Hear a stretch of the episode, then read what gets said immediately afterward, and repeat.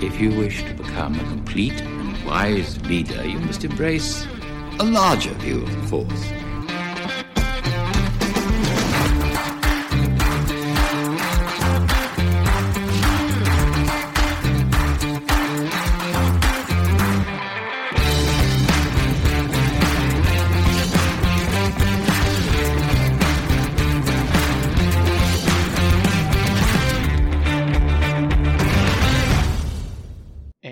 Welcome, everyone. My name is Devore, and you are listening to episode 33 of A Larger View of the Force, a Star Wars podcast. A reminder, as always, if this is your first time listening, please go and check out the earlier episodes of this show and make sure you're subscribed so you keep up to date with new episodes as they come out.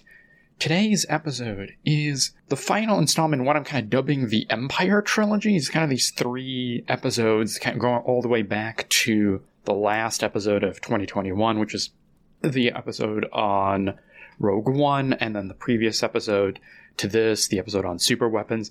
And now we've got this one. I think they all kind of fit thematically kind of together. So I'm kind of thinking them as a bundle of three episodes. And in this episode, we are going to be talking about fascism. So fascism and the history of fascist regimes was an important inspiration for George Lucas in the making of Star Wars. You see it reflected in the Galactic Empire in the original trilogy, and we see it even informing the story of the prequels and the story of the downfall of the Republic and the rise of the Galactic Empire. So I want to take an episode and just talk a little bit about fascism, because it is a concept that's well known as a term that gets used fairly regularly, particularly in the last couple of years, but it's a concept that's a little bit fluid in terms of what it actually means. And that's why I'm actually going to start this episode by talking about some of the definitional challenges and trying to understand exactly what fascism is because it's actually it's, it's more complicated than it seems as i'll get into so i'll talk a little bit about that kind of define some of the important elements of fascist ideology then go into some of the history of fascism in the early 20th century how and why it emerges talk about it particularly in the context of Italy and Germany, and then kind of go through the period you know between the first and the second world wars when fascism kind of rises to power and then a little bit of course about world war ii and then also you know talk about some of the connections between the regimes of fascism and the ideology of fascism and what we see in some of the political entities that appear in the star wars galaxy so uh, it's gonna be a good one so before we get into any kind of history or anything or talking about what happens in Europe in the decades in between the world wars when fascism really rises to power, we gotta first really define what this term means. And as I've already indicated, there are some conceptual difficulties when it comes to saying what exactly fascism is. Again, as I mentioned, it's a term that it gets used a lot in popular connotations, but everybody kind of has their own understanding of what it is. It's kind of loosely defined. So I want to try to make it a little bit more concrete to the extent possible, because it is a genuine challenge. And a lot of different scholars have had a lot of different debates about how exactly do you define what fascism is and its origins and so on and so forth. So, there's a couple different reasons why this is an issue. And so I want to talk about those first. Why is fascism so difficult to define?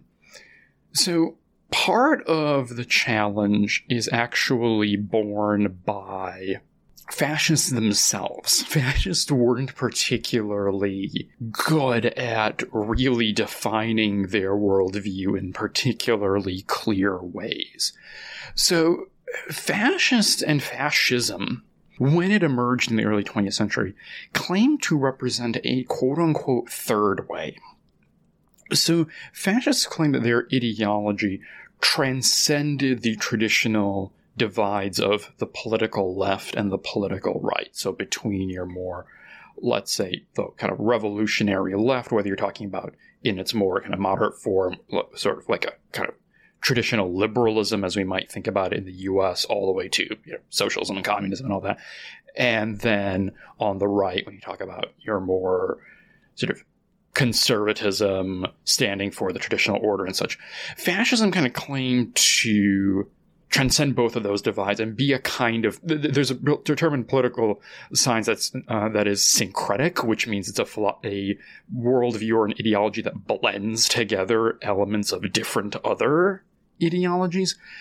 So because fascism claimed to have this sort of syncretic or you know synthetic quality where it was bringing together different elements into this kind of new third way. It means that one of the things that we see both in terms of fascist ideology so in terms of their their writing and their speeches and what they say they're about. And then when you look at actual fascism in practice, when it is in power, it means that fascism is kind of all over the place in terms of its commitments. So you will see, for instance, that in certain contexts, fascists and fascist regimes are pro business and they're pro capitalist. Other times, however, they are not, and they rally against capitalism and against big business. Sometimes fascism is revolutionary. So there are certain circumstances in which fascism wants to create an entirely different kind of society and order and do away with tradition in the past and the way things are done and look to the future. Other times, fascism is reactionary, which is to say that it is positioning itself against new movements and new developments and actually wants to steer certain elements of, let's say, the government or society back towards the past. In some moments, fascists embrace tradition. In other times, they embrace modernity. They embrace change. So it's really complicated in that way that there isn't there isn't the kind of ideological consistency that we might be traditionally used to. They're really kind of all over the map. So that's one of the challenges in terms of defining fascism. Because when you try to when you try to do these kind of black and white questions, right? So you say, you know, if you say, is fascism revolutionary? You know, is it trying to upend the established order or is it reactionary? You know, is it trying to maintain a, a certain order, a certain way that things are against change? You know, is it forward looking? You know, is it looking to the future? Is it looking to create something new? Or is it backward looking? You know, is it looking to the past and looking to some sort of old order that is trying to reestablish? The answer to those kind of questions is yes. It's trying to do all of these things at once in different contexts. So that's one of the issues that you come up in terms of saying, well, what is fascism? What does fascism want? Fascism wants all sorts of things. So that's one of the challenges. A second one, and it's kind of related to that one, is that fascism is oftentimes both by, again, by fascists themselves as well as by third party observers, by people who study it and people who sort of have looked at these regimes. Fascism is often defined as much, if not more, by what it's against than by what it's for. So when you look at a lot of definitions of fascism and you look at, you know, you ask everybody like, what is fascism? What, what constitutes it? You get a lot of antis. So you will get like, oh, well, fascism is anti democratic. It is anti individualist. It is anti socialist. It is anti feminist. All those things are true. But then the question is like, well, then what was it for? What did it actually want to do? We, we, we have a very clear idea of the different movements and ideologies and worldviews that fascists traditionally opposed. But then when you come to the flip side, of well, what did they actually want to institute? What was the kind of positive vision? And by, by positive vision, I don't mean like the good side of fascism. I mean positive in the sense of what was it for? When you try to look at that, it becomes a little more challenging. And again, that's a challenge that's introduced by fascists themselves. They spend a lot of time talking about the things that they were against and the various enemies that they were trying to defeat. But then when you try to get to, well, what are they actually trying to build? What are they actually supporting? It becomes a little, you know, they talk about it, of course, we'll, we'll get into that. But uh, it's emphasized relatively less compared to like the various enemies and threats that they saw out there. So that's another issue is this anti pro element, that there's a kind of imbalance when we talk about fascism. The third, the third kind of difficulty in terms of defining fascism comes less from either self described fascists themselves or about their regimes, and it more comes to how the term has gotten used, particularly, we would say, in a post World War II world, which is that fascism has come to have a very loose and broad definition. And so as it has gone out of the specific context of, let's say, talking about any particular regime, like let's say the regime in Italy or the regime in Germany, once the term kind of enters a more popular parlance, it loses some of the coherence in terms of its meaning. And actually, this started happening very, very quickly, even in fascism's lifetime, in terms of the height of its power. So, George Orwell, he writes this essay in 1946, Politics in the English Language, and in there he writes that, quote, the word fascism has now no meaning except insofar as it signifies something not desirable. So, you know, so, so fascism is this word that's kind of become like a, a way to signify thing bad in a very, you know, broad way. And you've seen the term fascism and fascist being applied in all sorts of contexts. So, for example, you've, you've seen it used to describe at various points, let's say, the regime in the Soviet Union and Soviet communism. That has been described as a kind of fascism. So, the application of this label and, you know, taking it out of its particular historical context and then trying to slap it on various different individuals or movements or political parties and such has also kind of contributed to diluting the definition and making it a lot harder to understand well what is particular about fascism? What made it what makes it distinct as a political ideology and a worldview?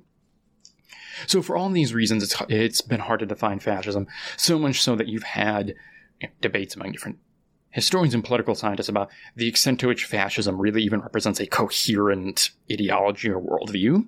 But you know, for our purposes, we will try to kind of introduce a, at least what we could consider a working definition of fascism, something that, for the purposes of this conversation and this topic, will work, and will give us a pretty good idea of what fascism was attempting to achieve, the kind of political, social, and economic system that fascists and fascist regimes aspire to, even if in practice, and a lot of times we will give some examples, they weren't always able to achieve them. So my starting point is going to be a definition given by one scholar of fascism, a guy by the name of Kevin Passmore, and he defines fascism in part as, quote, a set of ideologies and practices that seeks to place the nation, defined in exclusive biological, cultural, and or historical terms, above all other sources of loyalty, and to create a mobilized national community. So that's our basic one sentence definition of what fascism is. So it's this ideology wants to place that that takes this notion of the nation and elevates it above different forms of loyalty, and tries to create a mobilized national community. Now, what does that mean? Let's, let's dig into that a little bit more. So, I have laid out what I consider to be the five pillars of fascism. So, the, these are each going to kind of flesh out this one sentence working starting definition. And will give us it, it's, it's not a comprehensive. These five do not by any means encompass all of the different elements of fascism. And i think frankly it's impossible for any kind of definition to be able to wrap its arms completely around the entirety of fascism. But i think these five pillars are going to give us a pretty comprehensive idea of what fascism is and stands for. So we've got five different isms here that we'll get into and go into some detail. So let us start with the first, which is arguably the cornerstone and maybe the most important. And it's, it's kind of an SAT word, so raise up. Palingenetic ultranationalism. All right, now that the majority of listeners have turned off the podcast and there are now only two of you listening, let me talk a little bit about what palingenetic ultranationalism is. So let's start actually with the, the second word first. Let's talk about what nationalism is, because nationalism is arguably the beating heart of fascism.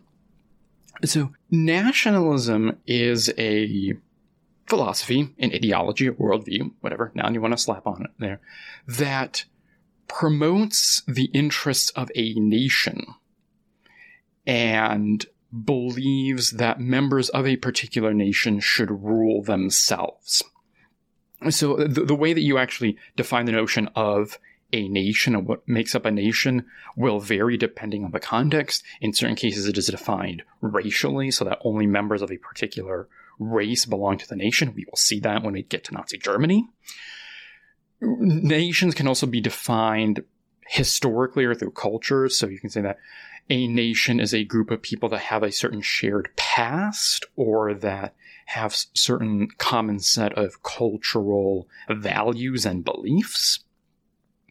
So the actual definition of a nation kind of varies depending on where you're looking. And yeah, then there's the second element, which is the notion of nations being able to rule themselves. So that's where we get the notion of, uh, or the idea of a nation state. So the idea that a political entity or a political unit, a state, a government should encompass a particular national group. So there should be a Polish state for Polish people, for example. There should be an Italian state for Italian people. Things like that. There should be a French state for French people, for the French nation. So that is the, the kind of basic essence of what nationalism is. Fascism couples a kind of extreme commitment to this notion of nationalism. So that's where we get the ultra in the ultra nationalism. It, it couples this with this notion of palingenesis. And basically, what palingenesis means is national rebirth. So, central to fascist ideology is not only a strong belief and commitment to the nation.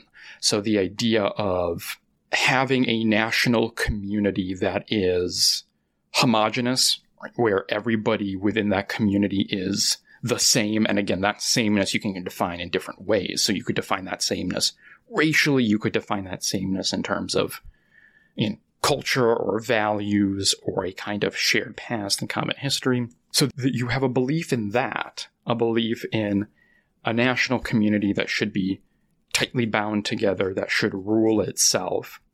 And you combine this with this notion of national rebirth. So central to a lot of fascist ideology is the notion that the nation has fallen from a prior state of greatness. So that there was some imagined moment in the past when the nation was at its kind of height, when it was great, when it was powerful, when it was respected, when it was wealthy, what have you. But that now, in the present, however you define that present, whether that present is literally now as we speak, or the present of early 20th century Europe when fascism emerges. In the present, the nation has become less than. It is weak, it is decadent, it is corrupt, it is racially impure or impure in other ways. And so the objective of the fascist regime is to restore national greatness. So it is to remove the elements or the individuals that are seen as weakening the national community and returning the nation to its prior state of greatness. So that is that that in short is the essence of this notion of palingenetic ultranationalism.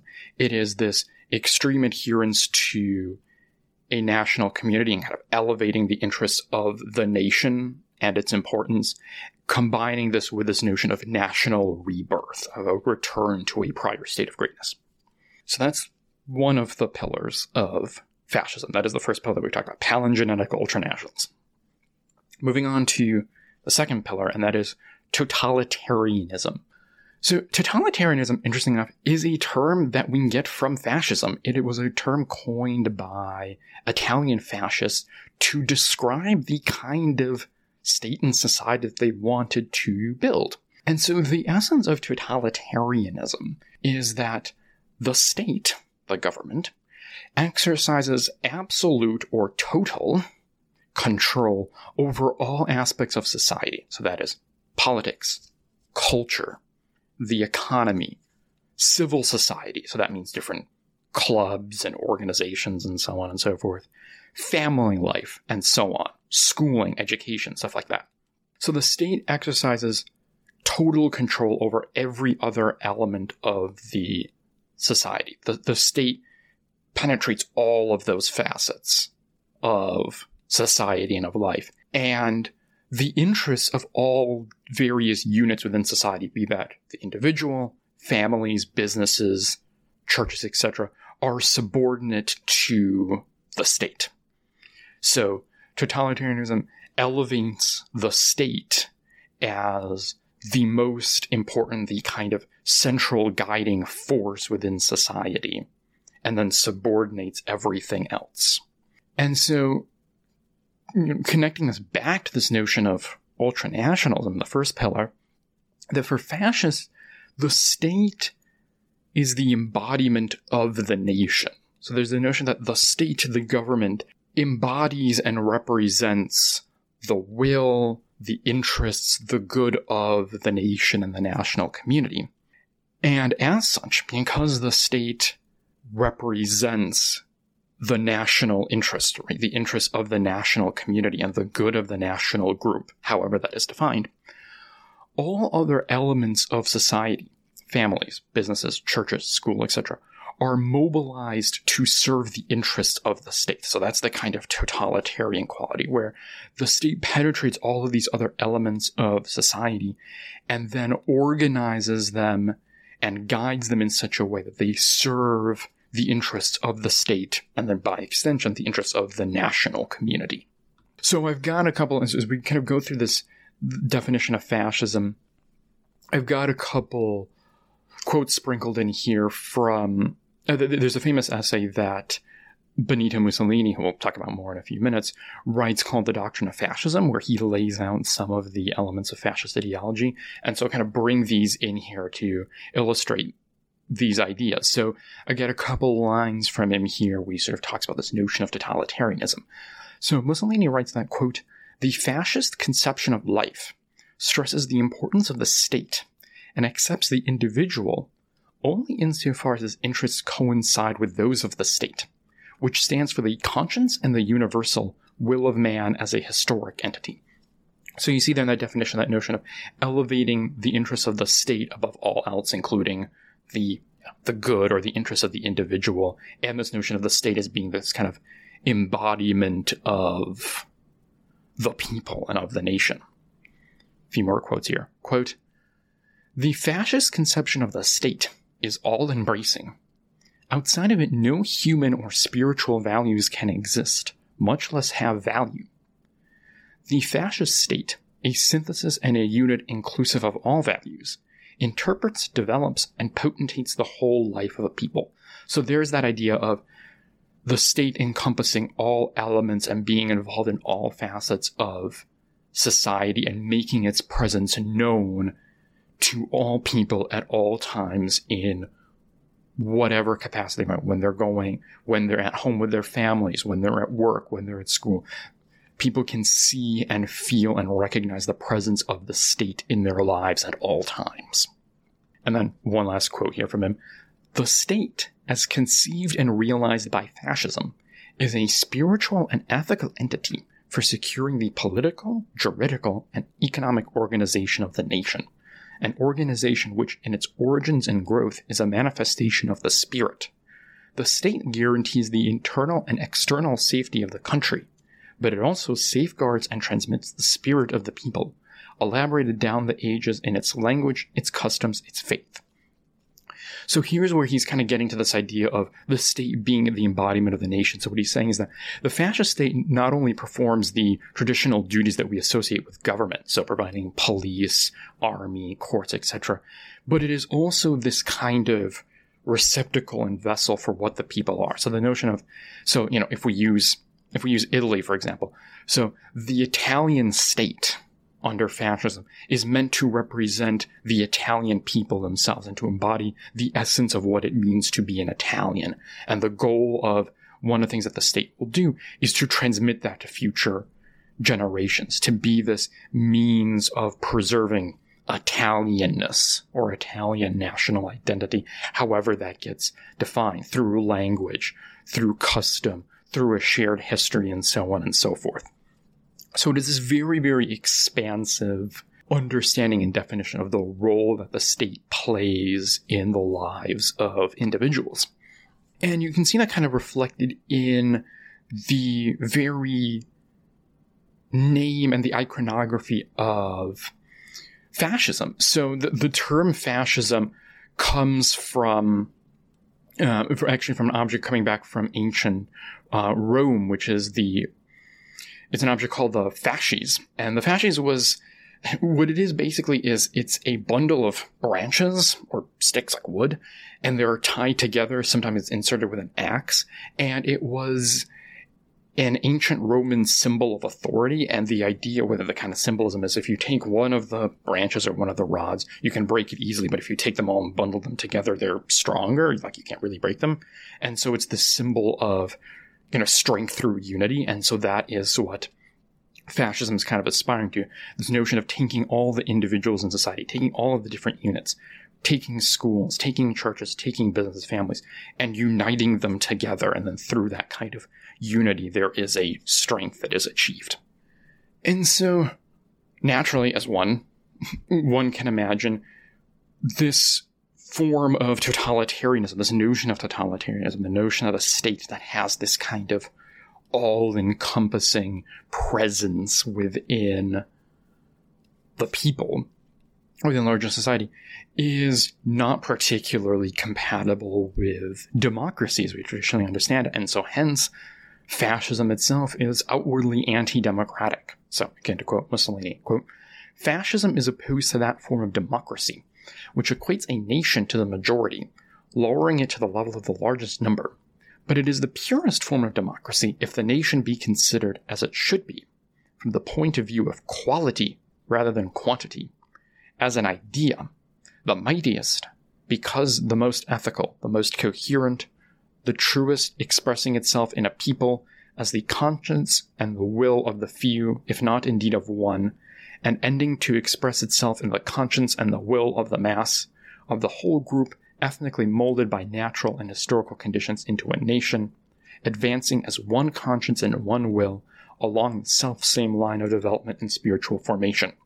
Okay, that does not make a lot of sense, admittedly. I will say Mussolini uses a lot of these buzzwords and phrases when he talks about spirit and such, and it's like, what is he talking about? But what he is saying there, talking about democracies, he says that the problem with democracy, as he sees it, is that it relies solely on the notion of majority rule. So whatever the majority of people support is what the state does. Whereas what he says is that the state should not represent the will or the desires of some numerical majority of the people who happen to live under the state's rule. The state needs to be this embodiment of a particular national group. And so, for that reason, fascism stands against democracy.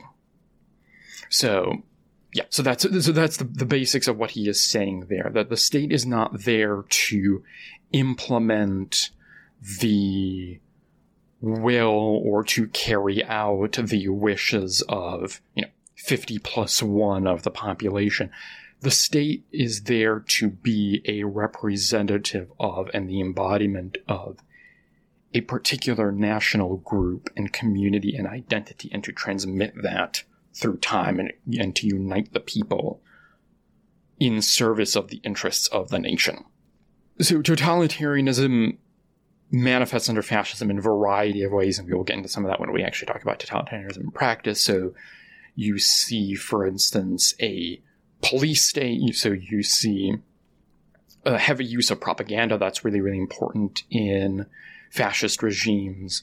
And as again, to make our kind of first Star Wars connection is something that we see when we look at, for example, the Galactic Empire. If you think back to, you know, season one of Star Wars Rebels, and we see the whole episode on Empire Day, and some of the propaganda there where there's you know there's that moment in old Jho's in the cantina where that tie fighter pilot shows up and he says that well imperial regulations say that you have to have the the holonet on at all times. So you know rules that that require the transmission of imperial news to the citizens at all times. You've got the parade you've got marches and things like that. So yeah so propaganda is an important element to totalitarian regimes, an important element to fascist regimes. So that's our that's our second pillar. So we've got we've got the nationalist pillar, we've got totalitarianism. Third pillar that's kind of connected in a lot of ways to the first two is militarism. So fascism sought to introduce a military ethos into the state and by extension to all aspects of society. So fascists aspired to model government and then to model all of the rest of society along military lines or military structures. So that would be, you know, that would be defined by hierarchical organization. So a very clear top down chain of command, strict obedience, everybody on the on the lower end of the chain obeying everybody on the the next person up in the chain and so on and so forth. So they believe in these very strict notions of hierarchy and command and control and obedience and leaders that kind of guide and direct all of the underlings below them. So, again, to quote Mussolini, quote, far from crushing the individual, the fascist state multiplies his energies, just as in a regiment, a soldier is not diminished but multiplied by the number of his fellow soldiers. So you see a lot of that military analogy to what the fascists are doing, that the fascists see the state organizing and coordinating people and society the same way that military leaders, the way that generals might command and guide troops in battle, where they lay out a certain strategy. This is what everybody needs to do, and then coordinate. So, like, the like this battalion over here does this, this group over here does that. They saw a similar role and purpose for the state. That the state would organize both itself and then by extension all of the rest of society and give these kind of marching orders that everybody would do what they needed to do in order to ensure that the larger objective, the larger interests of the state and of the nation are served. So connected to that, connected to this notion of militarism, of trying to copy the military model of organization and command and spread it through society making it the, the kind of defining way that society is run and organized. Related to that is that within fascism, there is a celebration of violence and of war. So here I'll quote Mussolini some more. So he says, quote, Fascism does not, generally speaking, believe in the possibility or utility of perpetual peace. It therefore discards pacifism as a cloak for cowardly supine renunciation in contradistinction to self-sacrifice. War alone keys up all human energies to their maximum tension and sets the seal of nobility on those peoples who have the courage to face it. All other tests are substitutes which never place a man face to face with himself before the alternative of life or death. Therefore, all doctrines which postulate peace at all costs are incompatible with fascism. And then another quote Fascism sees in the imperialistic spirit, i.e., in the tendency of nations to expand, a manifestation of their vitality. In the opposite tendency, which would limit their interest to the home country, it sees a symptom of decadence. So fascism saw violence and conflict both by individuals and then by nations as this kind of force of elevation that through engaging in violence, through engaging in conflict, people could be raised to higher states. And so there is this kind of glorification of violence and war that happens in the fascist regimes. And in a few minutes, when we get to talking about the rise of fascism, we'll talk about the specific historical context for that because it is very much rooted in the experiences of the early 20th century. So there is that. That is also crucially connected to this notion of milita- militarism, is this elevation of violence as not something that is bad, but as something that can purify individuals, that can make them stronger, that can make them better, that can make them reach these heights heretofore unseen. And, you know, when we think about that, when we think about that militarism angle, and particularly that element of the celebration of violence, I think there we can also see some parallels in Star Wars. So, you know, as I was writing these notes and thinking about this element, what I thought of immediately is the Sith code, which expresses a very similar idea. So there's, so what it says is, quote, peace is a lie. There is only passion. Through passion, I gain strength. Through strength, I gain power. Through power, I gain victory. Through victory, my chains are broken. That whole notion, everything that is in there, is very compatible with fascism and is a notion that fascists like Mussolini would very much agree with and would fit very well with their own worldview and ideology. This idea that giving into you know, passionate emotions and the desire to fight and to engage in violence, that this makes you stronger, makes you more powerful, and ultimately achieves a kind of personal victory. So yeah, that is the that, that is the third of our fifth pillars of fascism is militarism. Number four, social Darwinism. So social Darwinism is not actually unique to fascism. It's it's a worldview and a philosophy that kind of predates fascism. It is a movement that emerged in the late 19th century, so a few decades before we actually see the emergence of fascism. And it emerges in the wake of Charles Darwin's discovery of natural selection and his publication of Origin of Species. And what social Darwinism and social Darwinists attempted to do was to apply ideas of Darwinian evolution to society. So Darwin had come up with this idea of natural selection, this notion that species evolve over time because certain members of the species have traits that make them more adaptable to a particular environment, or let's say to get a particular food source, and then over time that particular trait becomes more prominent. And of course, Darwin imagined this process taking place over hundreds of thousands and millions of years. But social Darwinists imagined that they could take these ideas, particularly a notion of survival of the fittest, the idea that those who are most fit, i.e., those who are most adapted to a particular environment or circumstance, are the ones who survive and go on to reproduce. They thought that they could take these ideas and apply them to society. And so, one of the goals of social Darwinist movements was to ensure the propagation, the reproduction of the quote unquote fittest within society and then by extension, the unfit, those who were deemed to be unfit, were to be weeded out. They were they were to not be allowed to reproduce and to continue passing on their quote unquote unfit traits to future generations. So fashions you know, embrace this notion, embrace this notion of fitness and passing on quote unquote fit traits and making sure that the quote unquote fittest individuals carry on. And they incorporate it into their political ideology and worldview. And so, one of the things that we see with fascism is that there is an outright rejection of the notion of equality.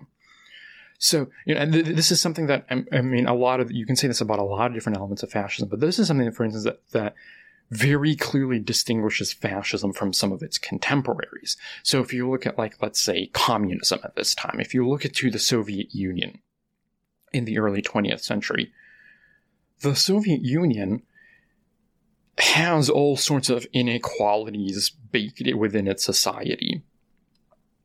But there is a kind of nominal and ideological commitment to equality. The regime is saying that everyone is equal, that everyone is part of a working class, even if when you look at it in practice, you see that, for instance, those in power or those members of the party have more resources or have greater standing than, let's say, your ordinary Soviet citizen. There is still that kind of nominal ideological commitment to equality. Fascists don't even have that they reject the whole notion out front that people are in any way inherently equal. So, for, again, to go back to Mussolini, to Doctrine of Fascism. So, in there, he writes that fascism, quote, asserts the irremediable and fertile and beneficent inequality of men. So, fascists believe that some people are innately better, stronger, smarter, more superior than others. And again, when we get to, particularly when we get to talking about Nazi Germany, we will see the very heavy race element that gets injected into that, where you get the notion of a biological racial superior, that certain races are inherently better than others. So, yeah, so there, again, you know, all of this can kind of connect back to what we were talking about in the previous pillar with militarism and hierarchy. So, fascists believe in this kind of natural hierarchy of individuals where there are some people who are just naturally stronger and fitter and then by extension better than other people and by extension, those people are more fit to be in power and to rule than others. And then kind of connected to that and connected to the social Darwinist idea is there is a strong embrace within fascism and fascist regimes of traditional gender roles. So when you talk about militarism, when we talk about the glorification of violence and all that, all that is tied into notions of masculinity. So the idea is that men are the ones who are going out and they're the ones fighting. They are the ones who are in charge. They're the ones who are kind of guiding the state and are in political power. And then women, on the other hand, their roles are principally domestic.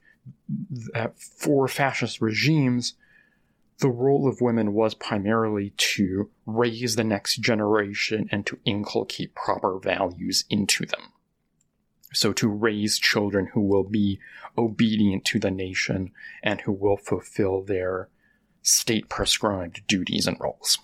And as I sort of talked about already, race is really important to a lot of the social Darwinist thinking within fascism, although there are certain complexities and nuances within that. Race in particular is something that distinguishes the ideology that we see emerge in Germany with Nazism from other contemporary fascists. The, the, role of race within fascism is, is a little complicated, and we'll get into that when we actually talk about the actual history of fascism. But if you look, for instance, again, if we go to Mussolinian doctrine of fascism and the way that he defines a nation, he writes that a nation was, quote, not a race, nor a geographically defined region, but a people, historically perpetuating itself. A multitude unified by an idea and imbued with the will to live, the will to power, self consciousness, personality. So for Mussolini, at least early on, he didn't see nation and race as being inextricably bound together. His notions of the nation and national identity, again, at the outset, tended to have more to do with culture and history and shared values. When you look, for instance, at by contrast, at the Nazi regime, even from the very beginning, before the Nazis even take power, race is deeply, deeply intertwined with their notions of the nation and national identity and who's German and who isn't. And that is a thing that kind of, at the outset, really sets Nazism apart, which is that it takes fascist ideology that's already out there and then just rams race all the way through it to a point that it's utterly inseparable. But again, that is something that we will touch on more when we get to the actual history of fascist regimes in power. So we've got the four pillars, and now we've got the final the final fifth pillar of fascism that we'll be talking about here anyway, and that is corporatism. So corporatism is is the ism that covers fascism's views and ideas on the economy. And it kind of connects back to the notion of totalitarianism. So corporatism, under what fascists kind of understood as corporatism, Corporatism involved state management of the economy and of relations between different economic classes to serve the interests of the state. So the idea in corporatism was that the state would serve this kind of force as this kind of force to ensure that business, that the economy, that relations between workers and bosses were all acting in service of the interests of the state and the nation. And so the the state would serve there as a role both to kind of coordinate and organize and also to ensure harmony between the different economic classes. Because again, going back to the social Darwinist pillar, fascists don't believe in equality. So fascists don't have a problem with economic class. They don't have the notion that a problem with the notion that some people, let's say, are wealthier, richer than other people they're totally fine with that because they see that as a reflection of, well, some people are just are inherently smarter, stronger, better than other people. But they did think that there was a role for the state in ensuring a kind of unity and harmony among the classes, and particularly ensuring that there wouldn't be any kind of class conflict that might come into conflict with the interests of the state. So then related to that is fascism's rejection of socialism and of this notion of class struggle. So again, going back to Mussolini, quote, fascism is opposed to trade unionism as a class weapon. But when brought within the orbit of the state, fascism recognizes the real needs which give rise to socialism and trade unionism, giving them due weight in the guild or corporative system in which divergent interests are coordinated and harmonized in the unity of the state. So what Mussolini is there saying is that, is that labor unions and you know, working class organizations, they're bad if they are a means to do class conflict. So, so unions are bad if they are about you know, overthrowing the bosses and about launching strikes and all that. But they're okay if they are brought within the control of the state. If they are, in essence, a kind of arm or appendage of the state that the state can then use as a means of ensuring harmony between workers and bosses and ensuring that everybody is working together to serve the interests of the state and the nation. And so, again, going back to something that I talked about at the beginning of this episode, in terms of the ideological commitments of fascism being kind of all over the place, fascism in the realm of economics really advocated what we might call a mixed economy. So, in other words, a blend of both state and private ownership. So, in if you look at fascist economies in, let's say, Italy or in Germany, you still have private businesses, you still have big businesses playing a role in the economy, but you also have some state-owned enterprises there as well again, it really kind of the operating principle again for the fascist regime is what is in the perceived or alleged interest of the national community. Whatever that is, if if that is in one context private ownership, then that's good there. If in another context it's state management and running of a particular sector industry, then you do that. So yeah, so you get this kind of mixed system. So one of the other things that you see that related to that is that unlike, for instance, a lot of political conservatives, part of the kind of traditional right, fascists didn't believe in a inerrant right to property. So, for fascists, personal property, private property, or even business property could be seized businesses could be nationalized, they could be taken over if it was deemed in the interests of the nation. Because again, fascists don't really believe in individualism or individual rights. They see individuals and the needs and the interests of individuals as being subordinate to the needs and the interests of the state. So yeah, so so they have a kind of different view on the economy in that way. So there we've got a kind of basic understanding of the different elements of fascism, and we've talked about our five elements of fascism. And again, I'll just kind of recap them quickly. So you've got palingenetic ultranationalism, totalitarianism, militarism, social Darwinism, and then corporatism. So now that we've gotten that foundation down in terms of understanding what fascism is, what it stands for, what kind of state and society it is trying to achieve. We can now transition to talking actually about the rise of fascism itself and how it comes to power in the years after the First World War in Europe.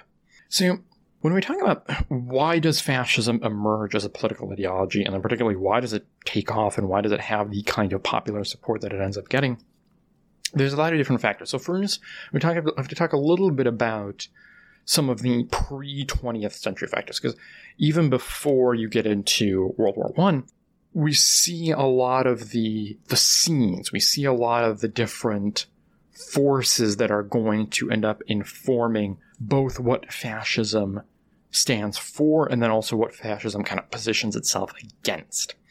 So you know, we've talked already about the importance of nationalism to fascism.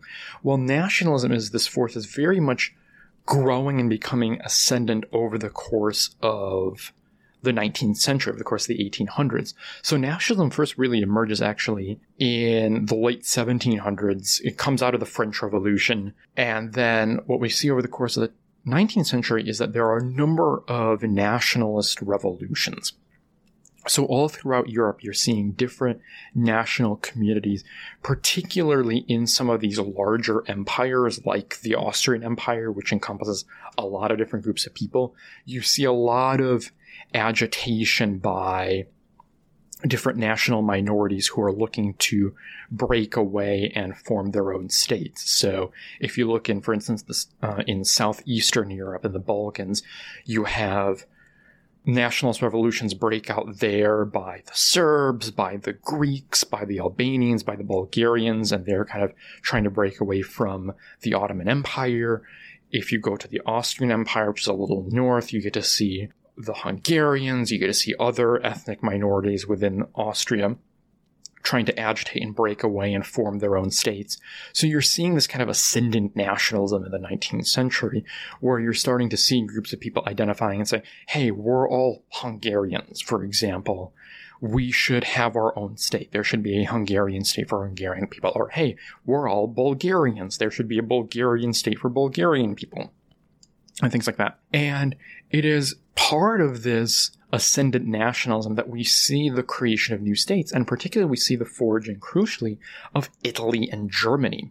So Italy as a state is formed in the 1860s, and then Germany is formed in the 1870s. Prior to this, there were there was not a unified Italian or German state. Instead, if you look at the Italian peninsula, or if you look at the area of Central Europe that we now think of as Germany, there were actually smaller regional states. But because of this kind of growing nationalist sentiment, you start having people saying, hey, well, we're all Germans. We should all be part of one German state. Or, hey, we're all Italians. We should all be part of one Italian state. And so in the 1860s, you see on the Italian peninsula a series of wars of unification to bring together all the Italian states into more or less what we now know as Italy. And then in the 1870s, you see wars of unification breaking out among the German states to unify and bring together and create a German state, which is considerably larger than Germany as we know it now. So you've got nationalism there as an important factor. You also have in the 19th century, you have the emergence, particularly in the kind of late 19th century, you have the ascendancy of imperialism. So you have, in the latter decades of the 19th century, you have what is known as the scramble for Africa, where you have a lot of the major European powers, particularly Britain and France, and then later in the game, Germany and Italy show up after they actually become states, starting to claim colonies, particularly the African continent, but also out in Asia. So you've got imperialism there emerging and this idea of the the way that nations can become greater and stronger is by going abroad and taking colonies and building these empires.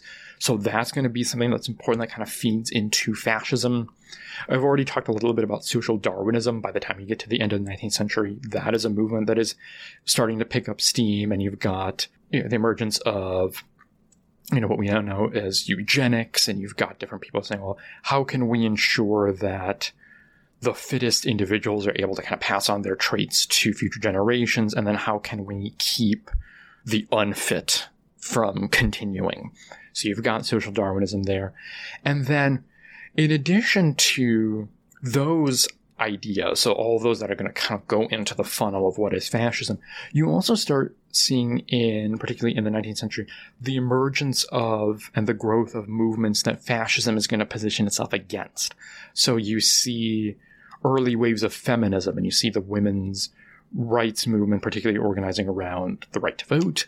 You see the emergence of socialism and communism and so on and so forth. So you've got all of these different movements, these ideas that are in one way or another going to be part of the stew of fascism, either ideas that fascism is going to absorb as part of its own kind of ideological worldview and incorporate, or it is those movements and worldviews that fascism is going to come out and say, we don't want that. We're opposed to what these people over here are trying to do. So that's all the that's all the pre 20th century stuff. Then when we actually get into the 20th century, the really important force that ends up accelerating and providing the catalyst for the emergence of fascism is the outbreak of World War One. So, in the same way that, you know, when we look at Star Wars, in the same way that war is important there to the rise of the empire in the same way that the clone wars provides this kind of fertile soil to ultimately give rise to the galactic empire world war one was essential to the rise of fascism in a couple different ways so for one you one of the things that you see after world war one ends is that in several nations there is a great deal of nationalist anger at the post war settlement. So, at the peace treaty that the victorious Allied powers hammer out at Versailles. So, when you look in Germany, for example, the post war peace has a lot of provisions in it that are detrimental to Germany. So, Germany in the Versailles Treaty loses a bunch of territory both within the actual German state and also abroad. So Germany loses all of its colonial possessions, such as they were, many of them, but they do lose them. The German state is required to pay reparations to Allied powers. There are limits placed on how big the German army can be to prevent them from being a viable military force. And naturally, a lot of nationalists within Germany are very upset by a lot of these provisions. And one of the things that you see among a lot of German ultranationalists, so among a lot of the folks who are going to become fascists and then you know, become part of you know, later on as we see the Nazi movement, is you see this emergence of what is known as the stab in the back myth, which is a lovely word in German, is Dolchstoßlegende. And what the stab in the back myth alleged was that Germany did not lose the war militarily, but that instead the German military was betrayed by the civilian government. So a lot of German nationalists after World War I believe that had the fighting continued, Germany would have eventually won, but that it was the civilian leaders back home who went out and sued for peace and then betrayed the German military and then contributed to German loss in World War One, and by extension to these humiliating peace provisions. And then, particularly once you see, once you get you know the emergence of Nazism, you you get kind of added elements of the stab in the back myth. So it is not just the the civilians back in the home government that were responsible for it, but this was also part of a cabal orchestrated by communists and by Jews to weaken the German nation and to bring about shame and defeat. So you have that, which is of course, you know, it is historically wrong that German military at the end of World War One was soundly defeated. This is this is totally just made up. There's no truth to it at all. So, you know, when you look at Germany, there's a lot of anger among German nationalists about how the victory impacts the German state and the concessions that Germany has to make to the Allied powers. When you go to Italy, Italy is an interesting situation. So when World War I breaks out, Italy actually starts on the side of the Central Power. So they are originally allied with Germany and Austria and the Ottoman Empire. Partway through the war, they switch and they join the Allied power. So they join Britain, France, and, and the United States. And when they make the switch, they are promised various territorial concessions by the Allied powers. There were particular territories that the Italian state was eyeing that they wanted to incorporate, particularly along the Adriatic. So the Adriatic is the is the sea that kind of separates Italy from southeastern Europe, from the Balkans. And they were looking at a lot of those territories in the Balkans right along the coast of the Adriatic that they wanted to incorporate into Italy. And they were promised by the Allies that if they switched sides, and when the Allies won, they would get some of that territory. Fast forwarding get to Versailles, Italy gets some of those territories, but not everything that they were promised. So, whereas among German nationalists, there is this cry of stab in the back, in Italy, among the Italian nationalists, you get calls of what is known as a mutilated victory. So, the, the Germans are upset that they lost, the Italians are upset that they did not win hard enough. that is pretty much how you can summarize it. And so, yeah, so that's one of the factors that leads to the rise of fascism after World War One is that you have nationalists, particularly in Italy and Germany, who are upset by the terms of the post-war peace. So that is a crucial element. Another key factor leading to the rise of fascism after World War I is post war upheavals. So, Europe, even after the end of World War I and the signing of the Versailles Peace Treaty, is a very unstable place. It is a place very much in flux. So you have the collapse of a lot of states that have existed for centuries. So the Austrian Empire is broken up and it's turned into a bunch of different smaller states. You have the collapse of the Ottoman Empire in the east. In Germany, you have the the ousting of the monarchy and the introduction of a republic you have the Bolshevik Revolution in Russia, and so you have the rise of this new form of government. You've got the world's first communist state. You have all of these revolutions that spring up all throughout Europe. So you have communist revolutions in different Eastern European states, and you have these brief communist regimes that pop up in a couple of different of these new post World War One states.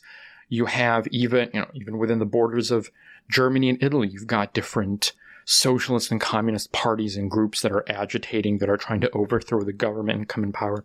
So it's a very unstable place Europe is at the after World War One and then going into the early 1920s. There's a lot of change, and there's a lot of even with the end of fighting between the countries, there's a lot of violence that is happening. There's a lot of paramilitary violence. There's a lot of fighting in the street between a lot of different extremist groups. And so all of that instability and all of that upheaval and change does lead within some a desire for and a craving for order and stability and security, particularly if you couple that, the post war upheaval, with the fact that Europe for four years was at war in which millions of people died. You have a lot of people coming out of World War One, looking at a lot of this change, looking at the weakness of a lot of these post World War One governments and their difficulty in terms of maintaining security, in terms of having a functioning economy, in terms of providing jobs, and you have people who are craving order and strength and stability. And fascist regimes, when they come into power, promise exactly that. They promise a strong state that is going to that is going to, to bring order. So you've got that element too. And then the third key factor that leads to the rise or that contributes to the rise of fascism after World War One is the experience of World War One itself. That World War One is this. I mean, th- this sounds almost like I'm. Th- this almost sounds like I'm minimizing it. Like World War One is this really transformative moment in a lot of different ways. So, for one, one of the things that we see emerge in World War One is this notion of what is called total war.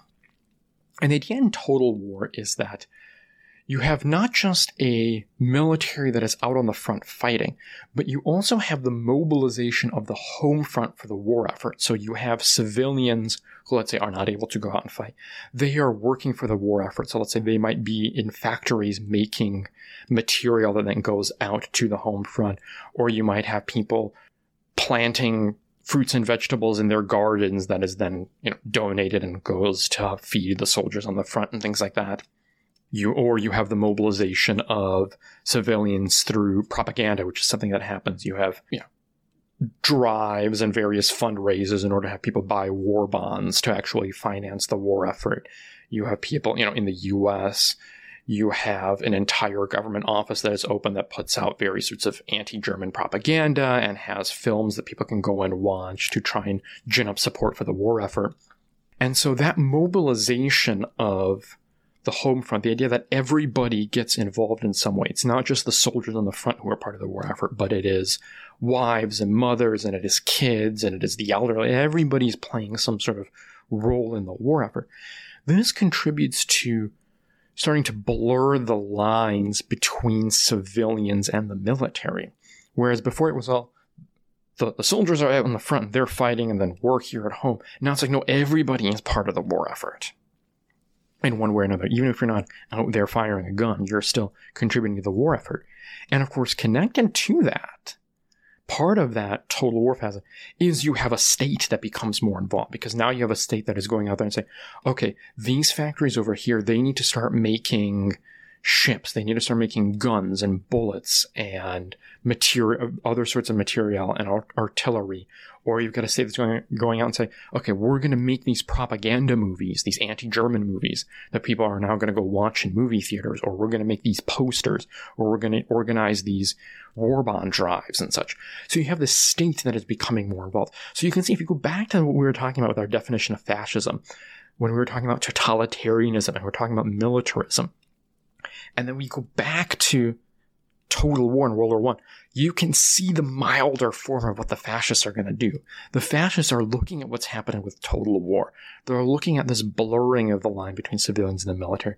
They're looking at this increased role that the state is taking in the economy, in the society, in family life. And they're saying, okay, but what if we just kept, what if we pushed that further?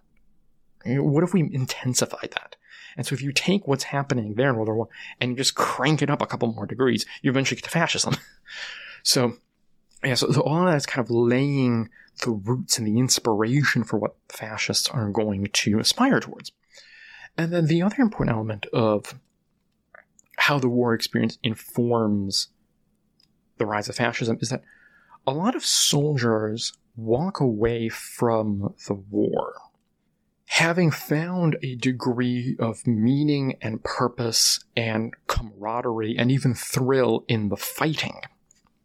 Uh, so I'm going to quote here one of the most famous memoirs that comes out of World War One is one written by a German soldier, a guy by the name of Ernst Junger. That's called Storm of Steel, and he talks about this in his memoir a little bit. So I'm going to quote here a bit. Quote: "The nation was no longer for me an empty thought veiled in symbols. And how could it have been otherwise when I had seen so many die for its sake, and been schooled myself to stake my life for its credit every minute, day, and night without a thought?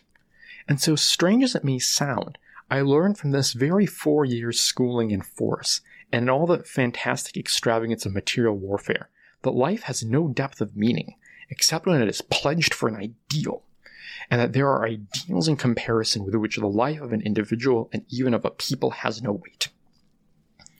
So Junger there is describing what a lot of World War I veterans feel, which is that in going out there and fighting, in being out in the trenches, they won, they had this kind of unity and connection with their fellow soldiers because they were all in the trenches fighting together, fighting for one another, fighting for their lives, and then also this connection to the nation because this was the notion of you know, if you were a German soldier, you were fighting for Germany. If you were a British soldier, you were fighting for Britain. If you were a French soldier, you were fighting for for France and for the French people. So there was this kind of connection to this higher ideal, something bigger than yourself. This kind of national entity that before maybe people didn't really think that much about or see much value or reality in. Now all of a sudden when you were out there in the trenches for four years fighting and dying for the German state, now that becomes real to you because of all those sacrifices. And so by comparison, once they come back home and they're out of the trenches and there's peace, there's this feeling of detachment, the sense of what is the purpose of my life now? That the war gives so much meaning and value to what I was doing. And now it's like, now I'm, now peace has returned and I'm trying to find a job or I'm trying to raise a family, but like what higher purpose is my life serving? And so both of those sentiments, both the feeling of unity and camaraderie and purpose that comes out of the experience of fighting, and then this feeling of dislocation and loss in the post-war period is going to be really important to the rise of fascism. A lot of the early fascists that emerge, you know, at the very end of World War One and then going into the 1920s, a lot of them are veterans of World War One, people who had this kind of transformative experience in the trenches, and then were like, we want to continue this. So again, going back to this idea of the fascist emphasis on militarism and the glorification of violence, it comes out of this World War One experience. It comes from the experience of people like Ernst Junger, who were out in the trenches and were like, wow, this was transformative. I feel like this elevated me. I feel like this connected me to my fellow man. And so fascism takes that sentiment and then turns it into this ideology of saying, well, what if we had a society that was on a kind of permanent war footing at all times? We could then achieve this kind of unity and singularity of purpose that we had during the war, but we could have it all the time. both of these factors prior to World War One and the experience of going through World War One are really, really central to the rise of fascism in the 1920s and 1930s. So fascism, both as a movement and then actually as a governing entity, first take hold in post-war Italy. So that's where our story is going to start. Of course, we cannot talk about fascism in Italy without talking about Benito Mussolini. So Mussolini, prior to World War One, was actually a man of the left. He was a journalist for a socialist newspaper. When World War One broke out, many Italian socialists, as was the case with socialists in a lot of Western Europe and in the US, opposed the war on ideological grounds, but Mussolini himself personally supported it as a nationalist. And so this leads him to have a kind of ideological break with the socialists and kind of walks away from that movement. And then when you get to the post war period, his politics shift significantly towards the right and then ultimately into the, you know, into the extremists and into, into fascism. In 1919, he helps form the first fascist party in Italy. It's called the Fasci di Combattimento. And closely linked to this fascist party was a group that was known as the Squadrismo, also known as the Black Shirts. And these were essentially fascist street gangs that went around and beat people up. So they, they engaged in extrajudicial vigilante violence against perceived enemies of the fascists, in particular communists. And so what we started to see in Italy in this in the first couple of years after World War One, essentially from about 1919 to about 1922, is there's a great deal of fascist violence in northern Italy, particularly in the rural areas of, of northern Italy, where you have these squadrismos going around and they are fighting communists, they are fighting other groups, and they are attempting to gain control and also to try and institute order and stability.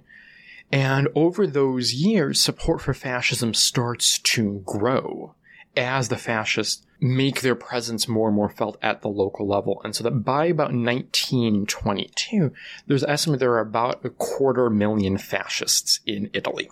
Even so, despite the fact that fascists are starting to build this kind of local support, they still remain rather electorally weak. So in 1921, Italy has elections to the parliament, and the fascist party, Mussolini's fascist party, only wins about 35 seats in parliament. So despite the fact that there is this kind of grassroots growth in support for fascism, in terms of translating that into actual political power, in terms of power at the ballot box, it's still pretty weak.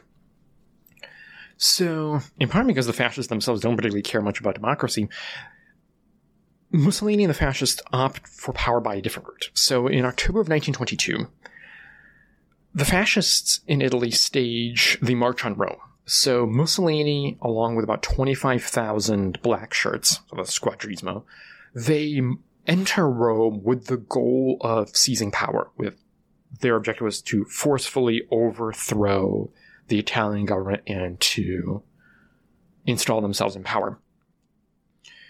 The political establishment of Italy sees this and is quite spooked, and in response to the fascist march, the King of Italy, because Italy at this time is a monarchy, a guy by the name of Victor Emmanuel, decides to cave to the fascist demands and installs Mussolini as prime minister. And there's a couple of factors that lead Italy's political class and the you know the king in particular to decide to ultimately fold in the face of this fascist threat. So one of them is that there is this fear of a fascist revolution, this idea that if they do not concede to Mussolini and put him in power, then the fascists are going to organize a violent revolution and then potentially violently overthrow the king and the political class themselves if if this concession is not made. Additionally, the other factor is that although a lot of Italians, particularly a lot of Italian conservatives, so a lot of Italians on the right, don't particularly like the fascists, that, aren't particularly enamored by them. They saw them as the better alternative to the left because it was seen as that the choice was well, either we can go with the fascists and kind of ally ourselves with them, or we can make an enemy of the fascists, war fighting, and then there's a chance that the Italian communists might come into the void and they might take power. So that as much as they might not have liked the fascists, they disliked the left even more. And so there was a thought of, well, this is the better of two fairly bad options. And so that is why the king, and that is why a lot of Italian conservatives decided to throw their weight on in with the fascists. And this is a pattern that you see happen on other colleagues. This is something that you will see in that is key in Germany and the rise of the Nazis, that you have a lot of folks in power already who make this kind of utilitarian calculation and think that, okay, yeah, these guys are bad. These fascists are bad. These Nazis aren't great. But they're, you know, we don't like the, we don't like the communists. We don't like the socialists. So these guys are a little bit better. So we'll, we'll, you know, we'll side with them and it'll be fine. And of course, never fine. So after the March on Rome, that is a success. Mussolini is in power and he starts to build up a fascist state. Mussolini's rise to power provides this inspiration for fascists elsewhere throughout Europe. And it is a particular source of inspiration for a certain German by the name of Adolf Hitler. So Hitler was one of these classic World War One veterans who was just kind of floating out there. I talked about when I was talking about the war experience about how a lot of veterans after World War One felt this kind of loss and lack of purpose and attachment. Hitler was the kind of classic profile of this, where he was fighting in the war and he felt this great deal of meaning and purpose in his life, and then the war ends and he goes back home and he's just kind of bouncing around and doesn't really know what to do with himself. At the time that Mussolini takes power in Italy, Hitler is the head of a fairly small, radical, far right party that is called the National Socialist German Workers' Party.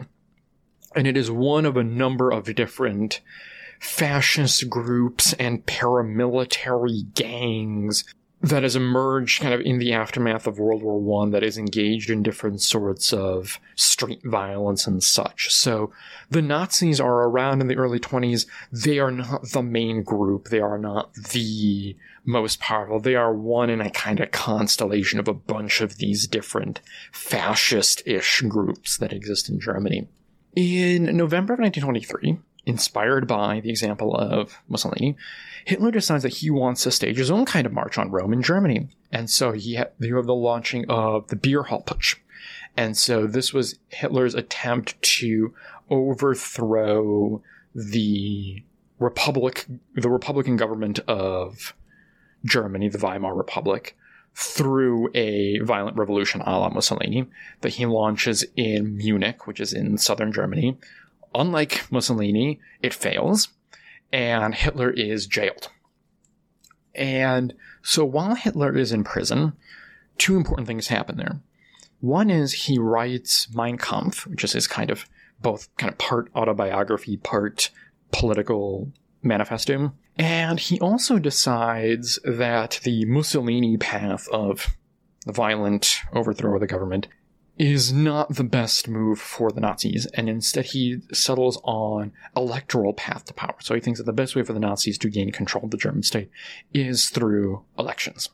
Now, when we look at Germany's situation at this time in the 1920s, the Weimar Republic, in particular, largely because of the fact that it is ultimately overthrown and the Nazis come into power, it has this kind of historical reputation of being very weak and ineffectual and prone to crises. The actual story is a little more nuanced. So, in the early years after World War One, Germany does have a lot of trouble. So, the German economy is plagued by hyperinflation. You have some issues uh, relating to the, the, the post-war peace. So you have the Allies occupy this region of Western Germany that's known as the Rhineland. So you have these crises, these, both these economic and political crises that happen early on in the Weimar Republic. By about 1924, though, the situation largely stabilizes both politically and economically. And then for the rest of the 1920s, Germany is actually on pretty solid footing. The economy is growing. There is relative peace and prosperity. So the Weimar Republic, after, again, about 1924, is able to actually govern effectively. What brings that all to an end, though, is the stock market crash in 1929 and the onset of the Great Depression. That really brings an end to the good times. It delegitimizes the Weimar government and it emboldens radical movements like the Nazis. So you start to see the Nazis and then also other extreme groups like the German communists. They start to gain support as the depression sets in and as the government is unable to provide the basic resources that people need and you have unemployment rising and so on and so forth. And so the Nazis take advantage of this naturally in order to shore up their own power base. And the Nazis gain through supporters through a combination of different tactics. So there are, of course, direct appeals to people. There are, you know, the Nazis are pledging, for instance, to reverse the post-war settlement and to repudiate the Treaty of Versailles, and they're promising to bring back economic growth and jobs and so on. So you have that. And then you also have political violence that the Nazis are engaging in against their perceived enemies. So while you have the Nazis as a political party functioning, you also have this paramilitary wing of the Nazis, and that is the SA, the, the, the Sturmabteilung, or the, the brown shirts, who are going around and, again, you know, duking it out with communists, with other